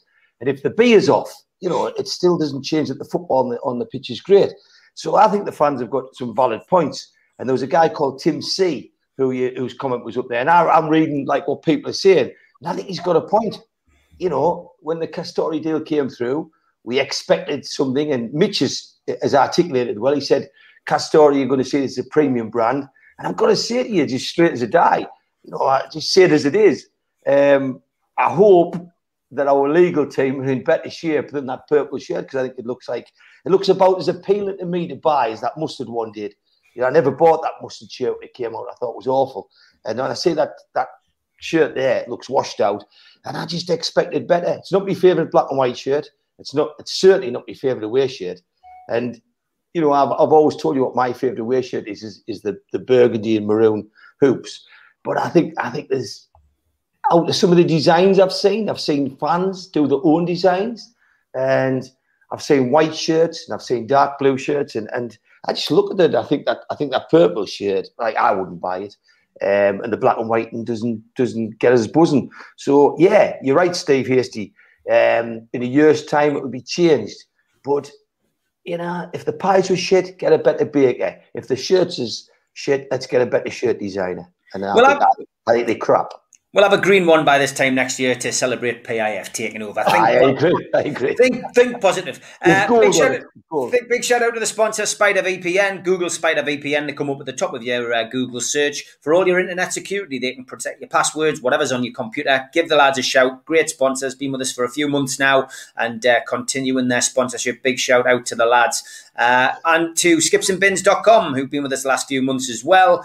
Uh, telephone 0800 25 45 25 3. Email inquiries at skipsandbins.com. Website www.skipsandbins.com. Easy contract free and pay as you go waste collection. Also, a big shout out to John from QTech, who is in the chat uh, qtechshop.co.uk, the makers of pool tables and snooker tables in Wallsend and Newcastle. Get in touch with them as well on our website, nufcmatters.com, uh, where they sell a, a, wide range of t shirts. And they're also, of course, selling the tickets on there uh, to help protest NUFC out uh, with the protest buses going down to London next week. And uh, don't forget, if you're a first time visitor to the channel, we've had 150 new subscribers this week. Please subscribe if you haven't. You simply hit the uh, Newcastle Legends logo in the bottom right hand corner and you can subscribe for free. You don't get any, any annoying emails or anything.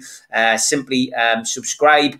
And if you want to set a reminder for a show, um, then you will get something to tell you that the show's coming on uh, so you don't miss your favourite shows. Hit the thumbs up to like, which is big help to us. Hit the share button, share it to your social media, and drop into the comments to speak to like minded Newcastle United fans. We're also on your podcast providers such as iTunes and Spotify. So if you're out for a walk, you can listen to the show if you miss it live on YouTube. And uh, as always, we are promoting the uh, food bank.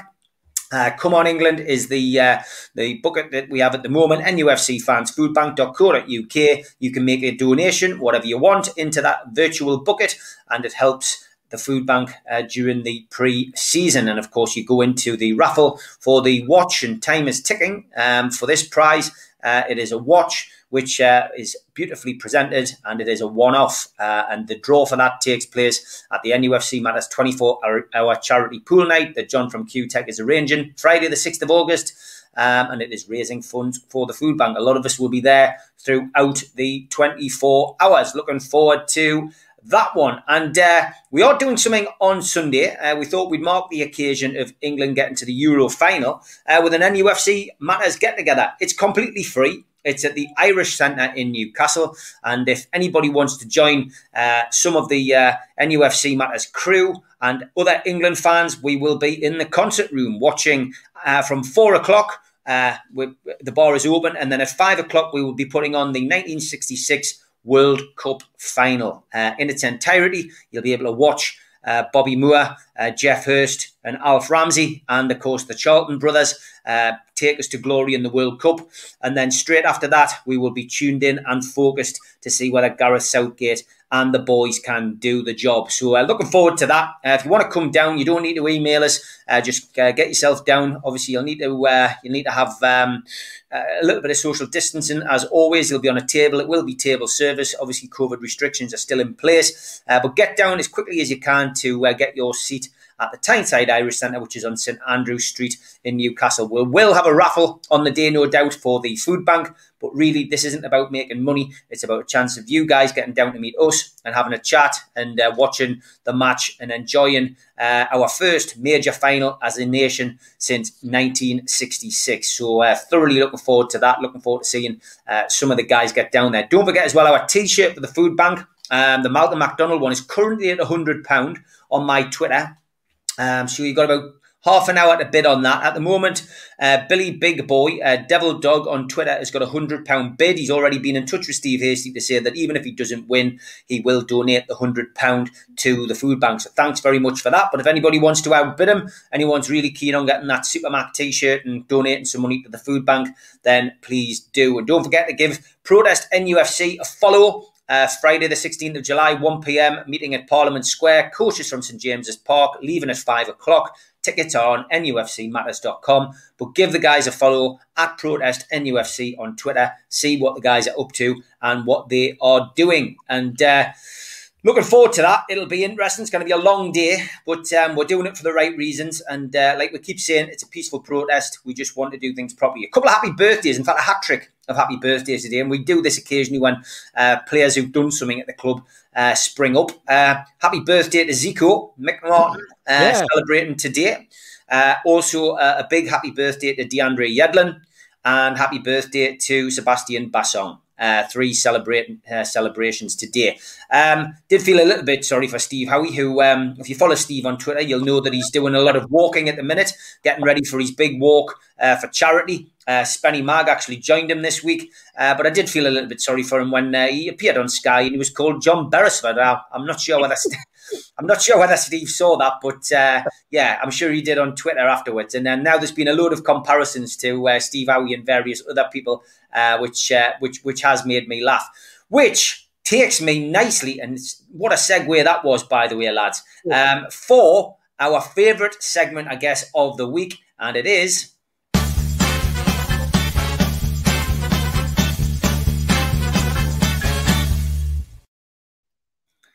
Wow, dear me out. These just uh, these are getting more mental as, as each week goes by. We're going to try and fly through them. Um, so we will start with this one, which uh, is from da- Damien Didier Kelly Smith. He says Steve Hasty is awesome. He says I feel sorry for the bloke, but he takes everything in good humour. I wanted to compare him with Mrs. Doubtfire, but since he gets a lot of bad press, I'll give him a boost and compare him with Jon Bon Jovi. Classic.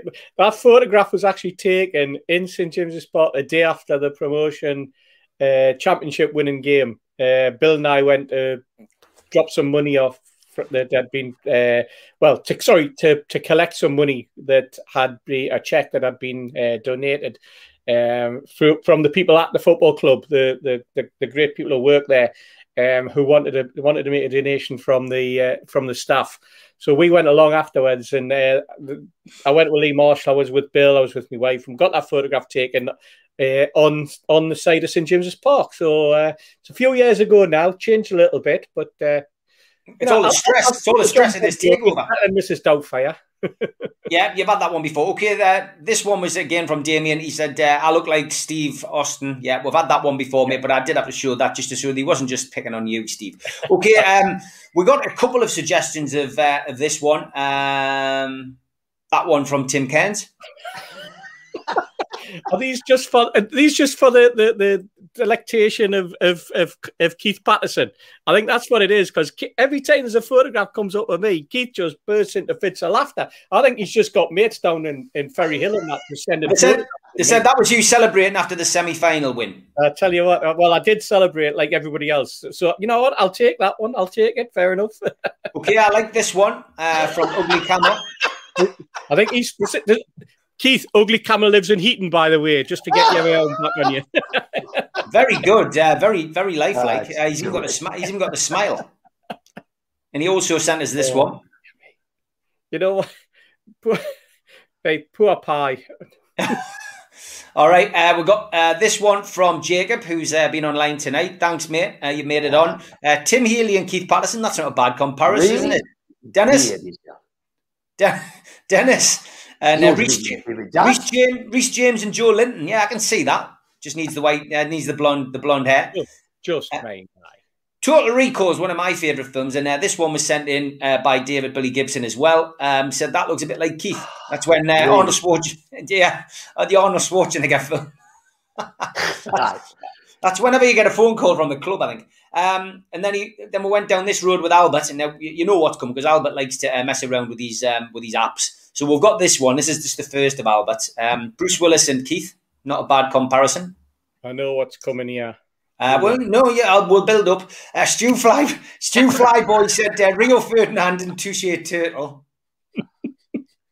um, then we had this from uh, Lily. Good evening. Um, she says, Me and Renette think Sweden's Kristoffer Olsson looks like Josh Dylan, who plays young Bill in Mamma Mia. Here we go again.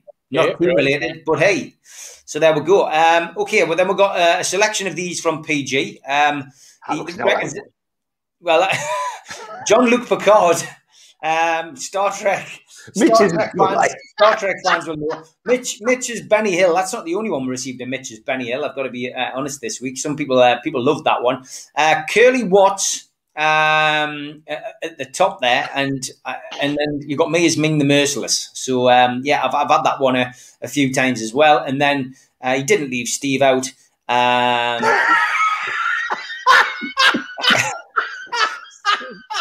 See what I mean? See Kenny, Everett, Kenny, the Kenny Everett one is an absolute belter. At the Um, bottom. The bottom. Is that Gary? Is that Gary Lineker and uh, the Karate Kid? I think that's quite good. Okay, another one of Steve Hasty. Um, You see what I mean? Hey, worthless. I bet you, I bet you, I bet you Albert lives right next door to City. Michael Bob. Michael Barlow sent, sent these. Um, yeah, I can see. I can see that. That's a, that's a pretty good one. Ed Sheeran and Stormzy at the bottom. Um, De Bruyne, isn't it? And not sure who the other guy is, but yeah, I can see that. Um, Storms. This Stormzy, yeah, Stormzy and Ed Sheeran. Um, he has a look-alike for you. That's pretty good as well. Yeah. Facial, ex- facial expressions. Now, I thought this was That's Spenny. good. I thought this was Spenny until I had to, then I looked on it, and it's actually somebody saying that that's Keith Patterson playing the part of Drax the Destroyer. But that looks like Spenny on his wall. It looks like Spenny. I'm not that fat. Yeah. And um, there we go. Uh, Doctor Strange. Um, that is that is me. That's who he reckons I can play. Uh, Mitch. You've got a bit of muscle there, Mitch. And um, Steve Hasty looking rather rugged there, uh, which is pretty good. Um, thought it was time he was seen in a better light, he says. We're getting the sympathy vote. Uh, Steve, certainly getting the sympathy vote. This one was sent this one was sent early on, uh, saying Mr. Wraith fronting James in 91. Of course, I did have hair, uh, a little bit of hair, but not that much. But um, yeah, I, I get the facial uh, expression. Um, and then we had um, this one footballers who look like actors. Um, I thought that was pretty good. Um, which is that what she called now? She was in. Oh, she used to be in Casualty though, didn't she? Yeah. She did, yeah. But yeah, that's pretty good, pretty accurate. Um, I like, on, I like that one. Um, on. okay, we've got this one. Uh, Fab Four movie star lookalikes. Again, this is from Albert. Busy, busy week this week. He says he knows that I like the Godfather stuff, so uh, he's got me as Marlon Brando. Um, he has Mitch as Gollum. Keith Patterson as Ron Weasley, and Steve Hasty as Fay Wray.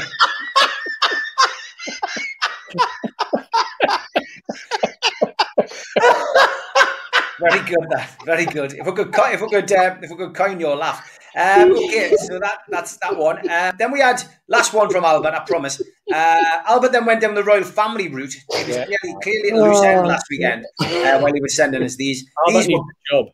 these, well, these were brilliant, Albert. I, I really did enjoy these ones. So uh, there's there's Mitch Hey, Prince Philip. Steve, Steve, I tell you what's scary is I look like my granddad in that photo. Wow, well there we That's, go. So that's, that's- that's bloody scary. It is.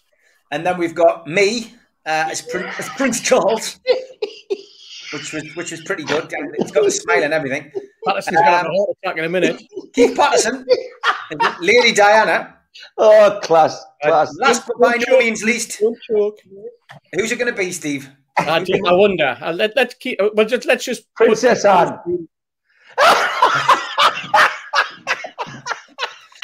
Steve, you never suited a hair- hairstyle as much as that.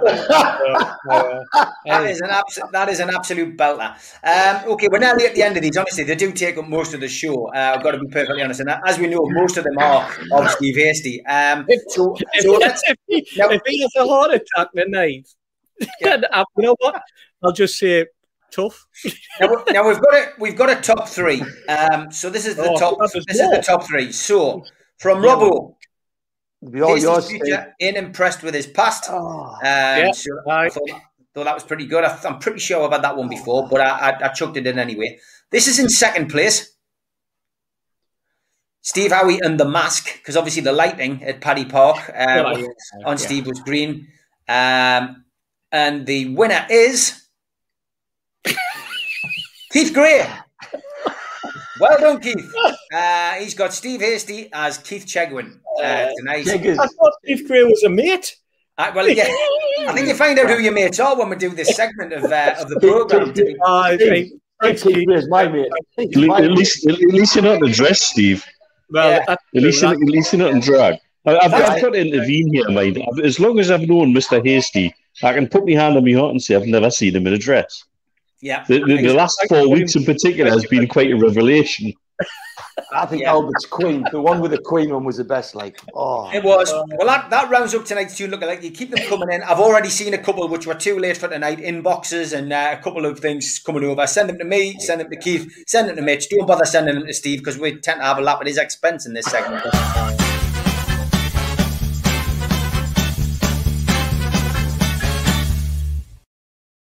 Brilliant. Brilliant. So they were they were brilliant. Now tonight, um, obviously, I had invited uh, Joe Walker on as uh, as a live, um, but he sent us a video, so I'm just gonna I'm just gonna play it. Hold on, ah. oh, hold on, bear with us, folks. Here he is. Hey, He's live. how are you doing? Oh, here's, here's your intro. Here's your intro music.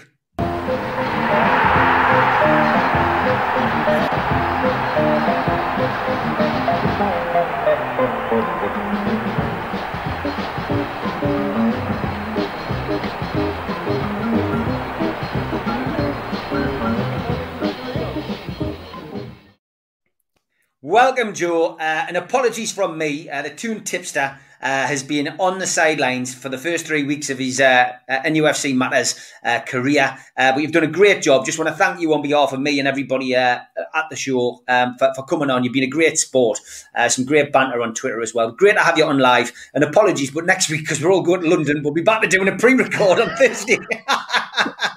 he's, Go. the, he's, the, Go. Mi- Wouldn't he's the Michael expected Chopper of anything else. Tune Matters, isn't he? You know? Joe, can Yes, you be kind? yes.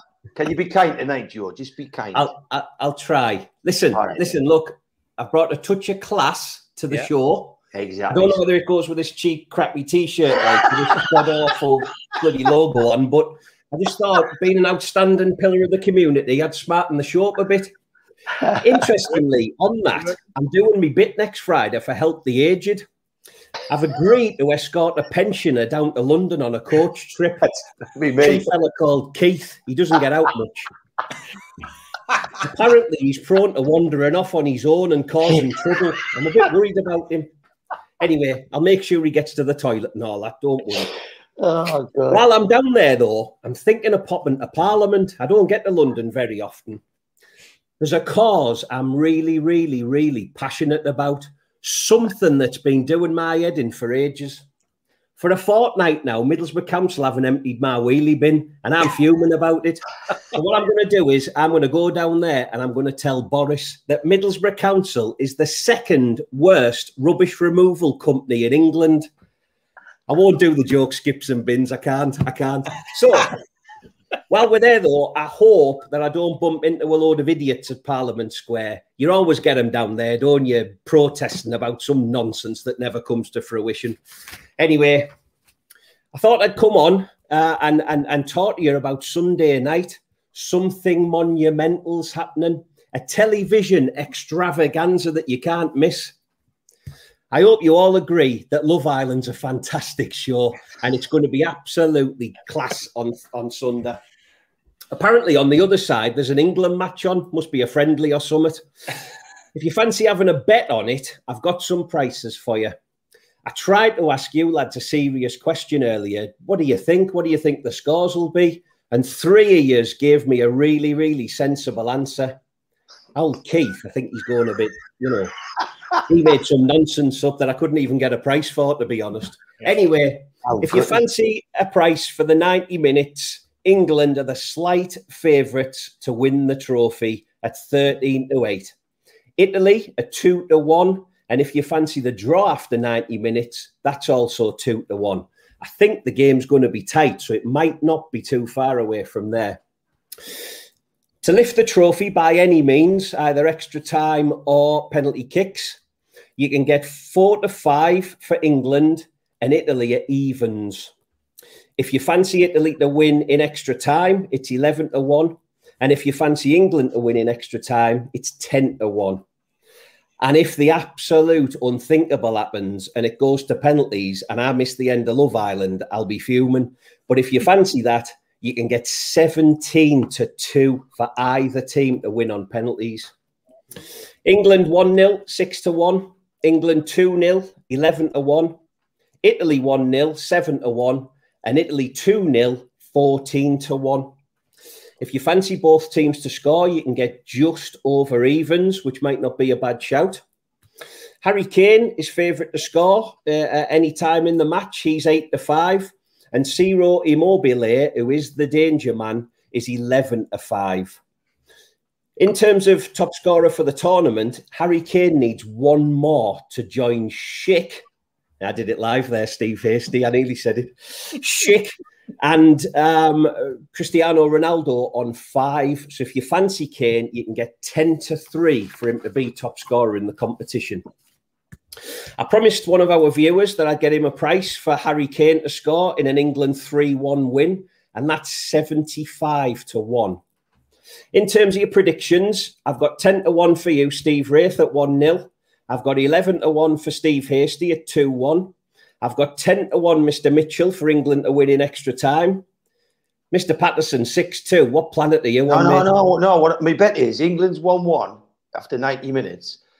They don't score in extra time and they win 6 5 on penalties. I want odds. If you call yourself a bookie, sort it out. That's, that's not what you said. That's not what you said at all. You That's and right. communicate communication with you is a big problem. Don't Which- make me get the solicitors in. I'm telling you.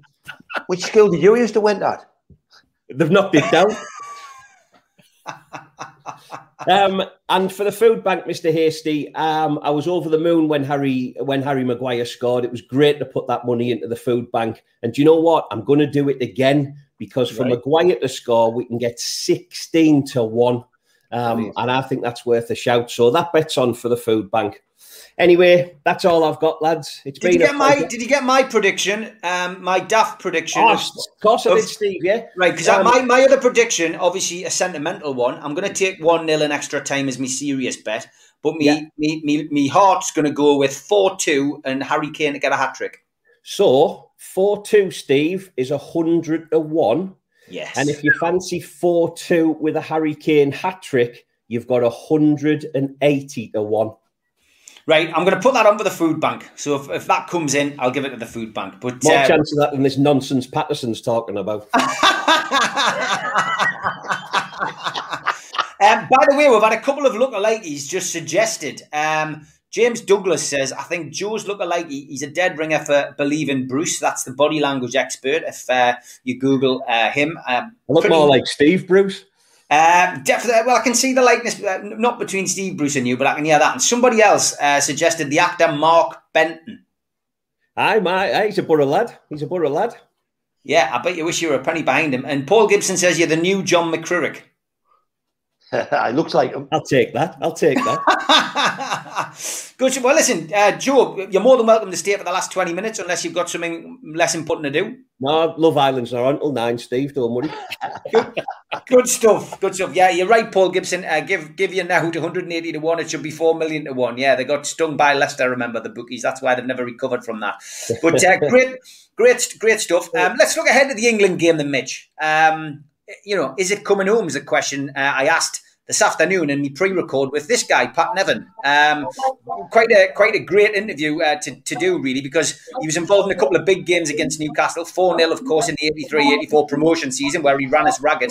And then he did it again in uh, 88 Yeah. when uh, Newcastle went to Goodison Park and had four stuck past them uh, by Everton, and Tony Cottee got a hat trick. But uh, I've interviewed him. That's going up tomorrow. Um, we talk about all kinds of things. Fantastic interview. Went over the hour with Pat as well, but uh, thoroughly enjoyable. But yeah, I mean, yeah, he thinks it's he thinks it's coming home, and he's a Scotsman. He says it'll be tight. Uh, what do you think? Makes a difference to some of the bitter buggers over here, I tell you that. Um, do you know what it is? I'll ask a serious question. Have England ever actually got out of third gear at any time during this tournament? Mm. And I don't think they have. I think there's more to come from those players. And I don't think they've been pushed hard enough. They've done enough to put stuff away. They got out of the group.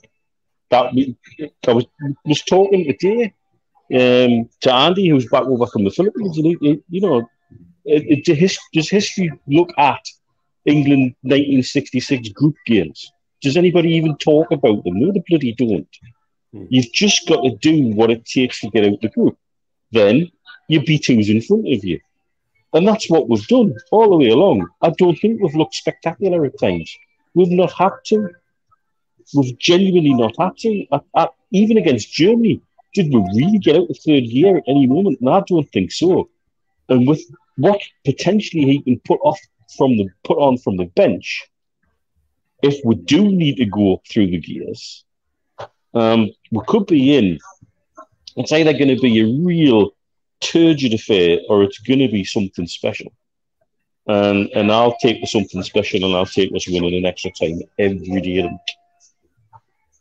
Okay, I, I, would I would say you know I think it's going to go extra time one 0 100. percent I think it's going to be a tight game, but I think you're right. I don't think we have got out of third gear. We're uh, we've been very very very you know very careful at times, very defensive. But Keith, that game the other night, um, to, to see him bring Grealish on, then take him back off, and, and Grealish, you know, not complain about it, and you know, tighten up, you know, going to the corners, keeping the ball, um, lots of short passing, quick passing move, passing move. It's been a, I think it's been a tactical, a tactical competition by England, and they've they've got it right so far. They just need one last push, Keith.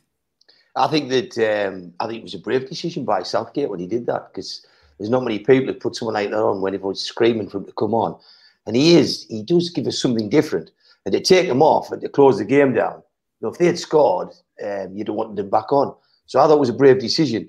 Um, watched the game of the night. Didn't think Phillips, the Leeds lad, did great, but I thought Saka, people were going, I thought he had a cracking game. People were saying, well, so I thought he was really good. Um, Sterling, people talking about not putting him. He's first first bloke on the sheet for me because I, I, honestly think he's, he, they, they, can't mark him. I think he's got that something special. Um, I don't think we need this Toon Tipster anymore. I think he's better on the records than these live he, he, he, works his ticket and he's, he's got a funny accent. So, so for me, I think Steve Steve Hasty's proved to be the top tipster because he's picked Italy out from the very very start. So hats off to you, son, because you picked them out and you, you stuck by them. What I will say to you, Steve, is two, and I, am sure tongue tips still back is, is two weeks ago. I thought, geez, if we get Italy in the final, we'll get battered. But after this, after the Spain game, um, I was wanting Italy to win because I think Spain would have, would have been harder. I think Spain, you know, if it had been 4 1 Spain Italy, I don't think people would have complained. So for me, I saw the Italians tire. And I think Mitch is right. I don't think that we've absolutely gone at people like we can. Um, you've got to remember there was a three minute period in that game of the night, uh, from about 23 minutes to about 26 minutes, where Denmark were desperate to get the ball, yet we strung nearly 70 passes together. Nobody mentions that, but it was outstanding the way England kept the ball for that period of time. So for me, I think youth and I think strength of you know England at Wembley is going to do it, and I think it'll be one-one at 90 minutes, and I'm fancying Sterling for it. I think extra time will be as tight as a duck's backside and I don't want there'll be any goals. And I think England will win six five on penalties. Okay, uh, Joe, over to you. Steve, can you send me a copy of the anti-bullying policy for any? Keith Patterson talking about funny accents. I, uh, I, I, tend to agree with Mitch, Steve. I think, um, uh, you know, I don't think England have got out the third gear, Mitch, if I'm being brutally honest. I think the couple of times we have, particularly in the last game when we get round the back, to, to quote John Barnes, um, I think we've looked absolutely lethal. I think you're right. We can't mark Sterling. I think Saka uh, has been fantastic. And then to think about people like Grealish and Sancho, I don't think we've actually ever had a, a squad like this before. Um, yeah. Young lads, they've got now to lose. Phil Foden yeah. sat there if we need him. Yeah. Why not? Why not go for it? So my head's doing two things. I'm trying not to get carried away and think, yeah, we'll stuff them 3 0. Yeah. But actually, you know, I do think it'll be tight, but I do think we'll win. And I'm not entirely sure we'll need extra time. I think England will win 2 0. Fantastic. Bold, right. bold, bold, confident prediction from the Toon Tipster. Steve right. Pre record next week, so if I'm wrong, it doesn't matter, does it? well, we'll be, we'll be talking about the prediction for Harrogate Town, so it'll be slightly different. um, I, I hear what you're saying about not getting out of third gear. If if I have a criticism, I, I don't think this team can get out of third gear. I don't. I think there's. I think there's an inbuilt fear about getting out of third gear. I, I, I was one of those people on, on, on Wednesday night when we when we when we strung those 70 passes together that was just going and then maybe it's because I'm a Newcastle fan, maybe it's just because I'm even with two minutes to go, you panic. But I was just going, attack, attack, get the other end, Oh, other end. Stop playing the ball around. Stop it, man. Get the get the ball in the box. Get the third goal. Because I, could not relax until that third goal went in. And even watching the clock going down, I was panicking. I'm not kidding you. I just was like, what are you doing? Why have you played the ball back? You, why did you go in the corner? This was going through me constantly for that last five minutes or so. So, but I, I, I honestly don't think that this team can get out of third gear. I think there's a, I think there's a reluctance because there's a fear, and and and I think they've got the ability. Don't get us wrong. I think they've got the ability. The Italians, however, and, and I'm not. The, the, the, you're right. Keith is absolutely spot on with what he said about the Spain game because they didn't. They they they came against it. They came up against it a team that that actually played the ball around them. They couldn't. There were times during that game where they couldn't get the ball off them. Um, you know, from a purely purely footballing perspective, if that's what you're into and you're into the passing game and ticky tacky football, then you know Spain played them off the park. But what they had was they've got two defenders who put the fear of God into you. I put this on Twitter. I mean, if, there's ever a character from The Godfather, then then then you know they've they've got two of them. They they you know if, if you're gonna go if you're gonna go swim with the fishes, these these two at the back will will be the ones who throw you off the bridge. There's no question about that. But age age is what's going to do them. You know, so. we've got to play the ball around them. We've got to keep that mobility. But that I, I fear that because I saw I saw aspects of the of England on on on Wednesday night where the defense suddenly looked shaky.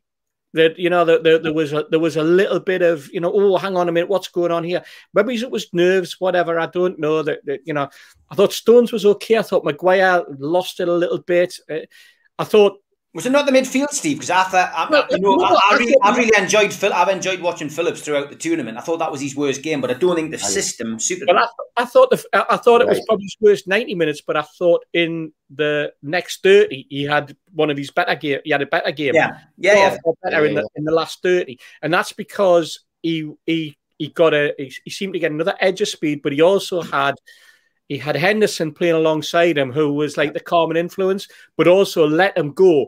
So he was then able to go and win the ball. He was able to go and chase the ball, and he was able to close down. He wasn't managing that when he had Rice, who was sitting literally protecting the, the back two, back three, yeah. back four. I thought Walker was better in extra time as well. I thought Walker is covering and, and everything. I thought he had a really, really good game. I thought I thought Shaw didn't have a very good game, to be perfectly honest. Um, I thought that um, when we when we eventually went five with Trippier on, yes, that that helped and that helped the mobility. Yes, I did pick Italy very, very right at the start because of the of, of the history and because of where they were and where they'd come from, and I like Mancini and and such. Like, I still think we've got enough to beat them because I think tactically with the people that we've got in the backroom staff, and I think that the the edge of having the fans behind them, and it's going to be, it's not going to be the partisan crowd that people are imagining. It's not the partisan crowd that we had in midweek where we outnumbered them you know, by, you know, probably four, five, six to one.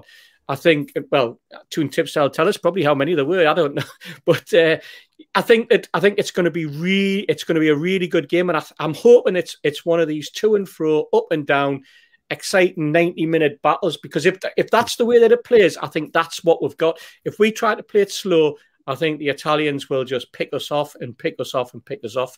So we don't they're, they're going to press you but we i think we can counteract that by pressing them that's the way i'm looking at it that's why i'm going for 2-1 and i think it could be over in 90 minutes Gary Anderson is another look-alike for uh, for Joe. You're getting it in the neck of uh, people. Tim Cairns has sent that on Twitter. He hasn't said. I'm sure we'll just have, we'll have a load of these next week. Now it'll take the pressure off Steve. Yeah, I might grow me. Yeah, I think one of one of one of the interesting things that Steve uh, that that I noticed in the comments there, um, uh, lads, was was the bit about Jordan Pickford, and I think in the last two day, uh, games, but particularly in the last match, he looked like he was starting to revert the type. A couple of his distribution was poor, his decisions were poor. Yes, he pulled a, a, reasonable save off, but it does it, it, it, worries me that the bigger the game, look look what happens when he comes to St James. Yeah, it just falls he, apart. Um, he looked rattled, didn't he? He looked rattled. Of that. Ah, he looked rattled. Yeah, it was interesting. It was an interesting one. What about uh, Sean? Uh, we'd like to try and get as many questions in as we can. I'll come back to you with your question, Sean, uh, because as always, Julie is waiting in anticipation uh, for the cat.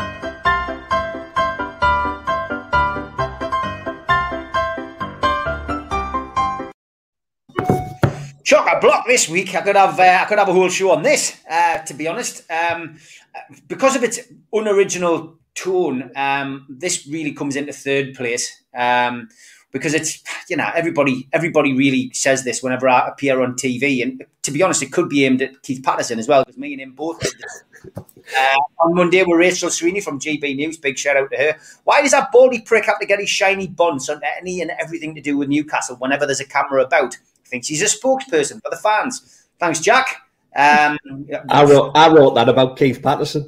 I Did you? Oh, well, fantastic. Good He's stuff. been a baldy prick. yeah. Big shout out as well to Rachel. She was great, and we uh, you couldn't have scripted this. We ended up bumping into two people from Saudi Arabia who were on holiday uh, in uh, Newcastle. So uh, big thank you to Rachel. Uh, give GB News a follow and give Rachel Sweeney a follow on Twitter. Um, look, it's a new news station. They're trying their best, and to be honest, they're the first major news station that's actually come out and done anything and actually allowed us to speak um, about this rather than uh, forcing the narrative. So well done to them. Okay, uh, this one uh, from James Hall. Um, he never turned up, but he said, Tell your mate Wraith I'll be seeing him for a talk on his doorstep tonight. Okay, cheers. His sat nav must have got broken. Um, not sure what James's problem is. I blocked him straight away, and then he spent the rest of the day uh, sending messages to people and sending them to me. Uh, James is a queue.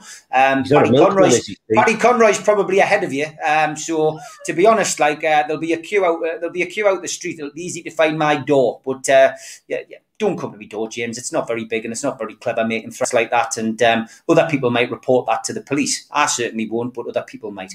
Uh, the winner is for originality, uh, Toon Tom Surtees, the guy in charge of Protest NUFC, the protest and the flyover. We owe Wraithy an apology. It's definitely not him. Um, quite not trolling. Um, I thought that was quite funny. Uh, great design uh, and certainly looks, uh, I, I look the part but uh, that is troll of the week. Keep them coming in as well. If I miss them and you see anybody trolling us, send us them because I do miss I do miss some of the good ones.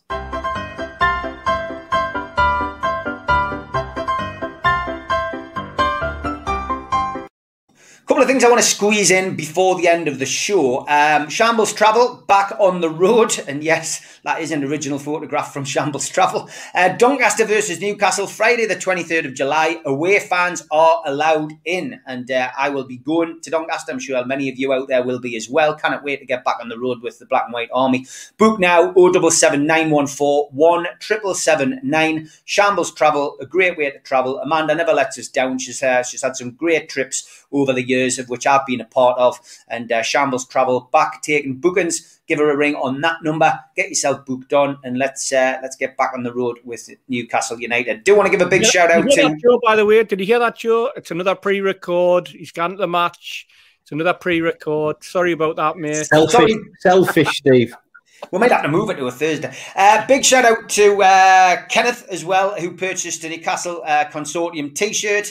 Um, he loves it, and uh, big thank you to you. And somebody else repping the brand is Marty NUFC Eisted, who bought one of the shirts that you can see Keith wearing. And of course, those shirts are available on our website, nufcmatters.com, and uh, quite a lot of new stuff on there as well. Big thank you to John for that. You can also get your Fab 4 t shirts, although with uh, Joe's debut in, in proper terms tonight, we might have to think of something with five. Might have to be the famous five. Who knows? Oh, but uh, there you are, nufcmatters.com. Uh, please, please visit, please visit that and uh, get yourself on there. Just a big shout out as well to uh, Fire and Skill on Twitter, who sent us this last week. Apologies, mate. NU, NUF, NUFC. Okay. Any of you who remember Cliffy Ahmed, who used to go on a lot of the away games, that was the kind of thing he used to send in letters to me on a regular basis and other fanzine editors on bus tickets, toilet rolls. We used to get envelopes full of that kind of stuff. Uh, the reason he's doing that is uh, he's when he was trimming his garden, he's, done, he's put it on his legs. So that's thanks for that firing skill. I do get some rather bizarre stuff from him. He did ask a fantastic question for uh, Pat Nevin, uh, which goes live tomorrow though. So um, I'm looking forward. He's a good lad as well. He's a good lad.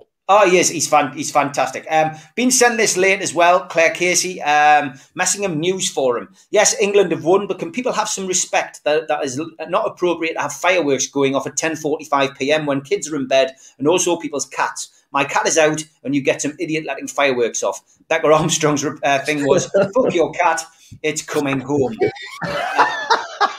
which which which I thought was quite funny. And um, and and this this message really, uh, little Steve clearly not understanding what the trust is, or maybe his dummy has come out because the uh, they spoke to Staveley after she ghosted him. So a lot of people asking um, about Mehrdad's message earlier on. Well, here it is. Just a, quick thank you to all the fans uh, for all your support. Uh, Amanda and I are truly grateful for everything that you've done and everything you continue to do for the, the club, for us, and to get this takeover over the line. Uh, we really appreciate it. To the fans that are traveling down to London on the 16th, uh, thank you so much. Uh, every every piece of effort makes a huge difference. So thank you, thank you from the bottom of our hearts. We are truly grateful. Let's finish on. Let's finish on that, Mitch. Um, we've heard from Amanda, and now we personally have heard from Mehrdad today, and we're giving him a platform to get that message out. We'll be sharing that, of course, with uh, the protest group that came in just before we went on air um, this evening. Your view on on Amanda and Mehrdad's passion? Well, like I said, it would be the start of the show, really. If anybody wants to know why our glasses are constantly half full, there's a big clue in that. And and when you hear people who are that passionate and that positive, it's hard not to be inspired by them. It's hard not to want to back them to the hilt, to push everything through and do everything that you physically can. Uh, and I think as a as, as a as a group of mates doing stuff, I think we've done absolutely everything we physically can and more. Um, and to hear from them this week, I think, was critical. Absolutely critical. I think that was the message the fans needed, and they probably needed it for a little while. But if anybody doubts that the desire um, isn't there, if anybody doubts that everything has has been and remains very live and very possible right now, this should eliminate those doubts. And so now, as a fan base, it's up to us to help them as much as we can, to put the pressure on, to get clarity, to get transparency, and to be allowed to be taken out of the limbo that we've been forced into as part of power games within football that we then, as a fan base, have almost been ridiculed and made fun of and being told that we're the legal and moral arbiters of football and sports washing and, and more. When we just want to see our our club and as a result of the infrastructure and investment that would come with it, our region benefit for the long term going forward. Um, that's just it, it, it's it's what we need right now is we need some of that positivity poured into the fan base as a whole. And that's what I feel that these messages are doing right now. Keith, um, you've spent a, a, long time chatting backwards and forwards to the seller. Um, that must really give the, the seller a boost. And we know that they've been in communication. That's how the deal was done. That must give them a bit of a boost. Um, they made it clear to me as, as late as 11 o'clock last night that this is the deal they want to do. And what they're saying is anything our fan base can do to get this to be a public matter will win the arbitration. And you know, there's a lot of people say, "Oh well, you know, we'll we'll take another deal." The sellers only want this deal. It's the only deal they want to do. And when you see Amanda Staveley come on there, you see Mehrdad come on, you couldn't want anybody better to run this football club. Um, you know, the job Jamie Reuben's done at QPR, he's got a lot of credibility in football. And the Reubens have grown their business more than anybody through COVID. So now is the time. It's not six months' time, it's not a year's time. Now is the time for Newcastle United, for the fans just to do anything you physically can, not to be boisterous or work your ticket, to actually go and press professionally Dowden and Boris Johnson to get this to be a public matter at arbitration. Because if you do, Justin Barnes, Mike Ashley saying we will get this takeover. Uh, Joe, you've been, you know, watching our shows since since they started. Um, so you've been a in a slightly different position. You know, you've been one of the regulars in the chats. You know, you've you, have you have now joined the team, which is great. But you know, what's your view on on you know the the, the statements that they've come out and made? I think I think this week this week for me, Steve, I, I think uh, you know there's a couple of things. I think one, it removes all doubt, and I think there are people out there who wonder if if if this was still on the table, if it was still a thing. I think that's been cleared up beyond any reasonable doubt now that Amanda means business, and she has done for you know, not just months, we're talking years now. Um, and I think the biggest thing that I picked up on was this talk about not only investing in Newcastle United and Newcastle City Centre, but actually about the northeast of England, the infrastructure, the jobs, the development. So, uh, you know, for someone who was born and bred in Middlesbrough, um, you know, to hear her talk about this is about the northeast. I have spent time in Manchester, and just to see what, what's happened in Manchester since the mm. city takeover, to think that could be coming to our region is absolutely outstanding. So, so for me, there is only one deal, as the lads have said, and if we can do anything to get that over the line, we've got to. Steve Hasty. Yeah, I think the lads have said it all, haven't they? I mean. Uh, you just listen to the passion. You just listen to to what to what Dad said. Um, we've preached it from the rooftops for 12 months now.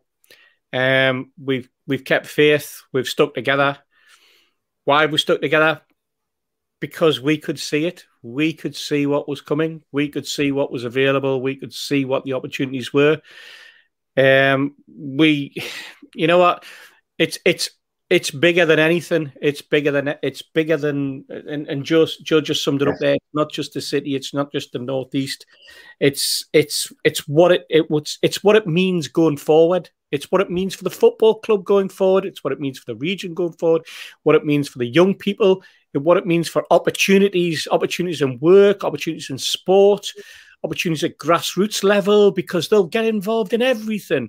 You know, um, that's that's what it's all about. It'll it, it's a project to use to coins Rafa's phrase. Um, you know that, that, these guys have a project that's a it, it's on a different plane to whatever it can be. It'll take time, um, but it's it's totally different to what you've had for the previous fourteen years. And if it takes fourteen years, so be it. It doesn't really matter but it's going to it's going to be a journey that we should all be getting behind and and and we've we've had the, we've we've had the faith. We've been lucky enough to, to be able to stick together and, and, and keep that that that faith among ourselves and that passion among ourselves um, going. Um, and that's just that's just that's our heart that's that's our half glass that we talked about and we've talked about for so long. Um, just get behind it. Just just stick with it, stick with it. Let's see where the journey's going to go next. And if and if the journey comes out the way that we've expected it to be, and the way that we're now hoping the final hurdle is going to be, and where it's going to take us next, then hey, it's going to be fantastic. It's going to be absolutely brilliant.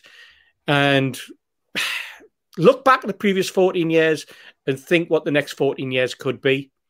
And if that doesn't excite you, then nothing, nothing ever. Whether it's whether it's a pink top, a green top, a red top, a straight top, horizontal lines across it. It doesn't really matter what the kit is. It doesn't matter anything.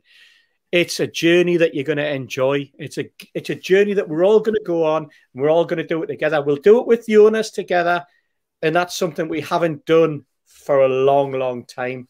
That's that's.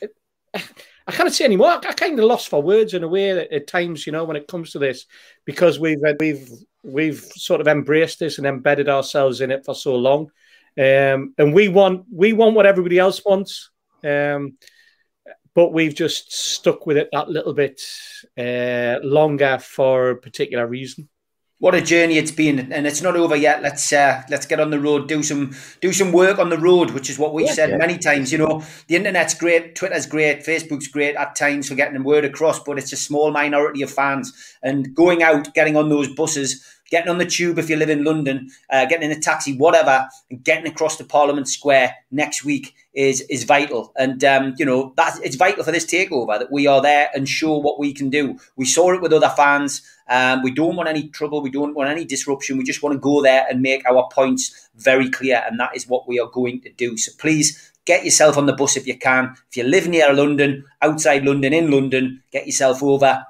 Give us some support. Get in touch with the London Magpie Group. Get them across. Tickets though for the buses leaving at five from St James's Park on Friday nufcmatters.com. And don't forget, if you want to get along and meet some of the guys, uh, we are at the Tyneside Irish Centre for this Sunday's uh, Euro final between England and Italy. Uh, the doors will be open for our lounge upstairs. The NUFC Matters Lounge is the concert room, big, nice, big room for social distancing. Table service, of course. Everyone will have a table. Uh, get yourself in there. Come and watch uh, the 1966 World Cup final at five o'clock with us, and then watch the England versus Italy final. And uh, come across, come along, have a bit crack. There'll be some of the sponsors there. Some of the guys and girls are going to be there off the show as well. So please come along. Uh, no need to, to, to email us or contact us. Just get yourself along and try and get there for four because seats will be at a premium. And if it does get full, then unfortunately we'll have to turn people away. You'll be able to get in other bars, I gather, in the Irish Centre, but get yourself along and just tell them you've come for the NUFC Matters 1966 World Cup final screening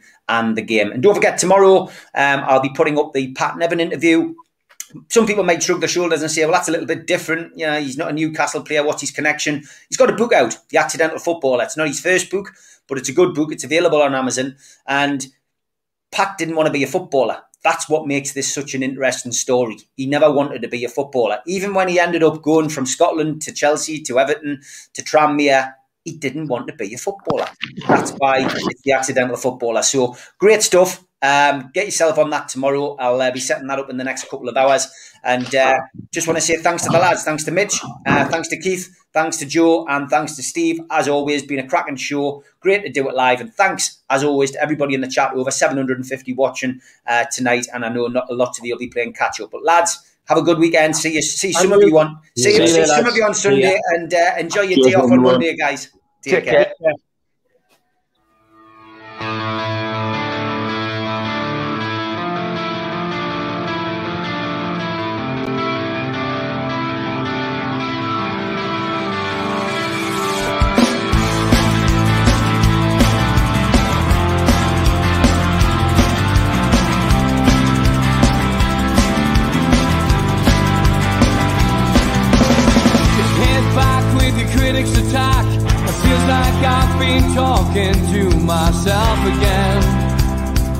It's the only way you're ever gonna learn.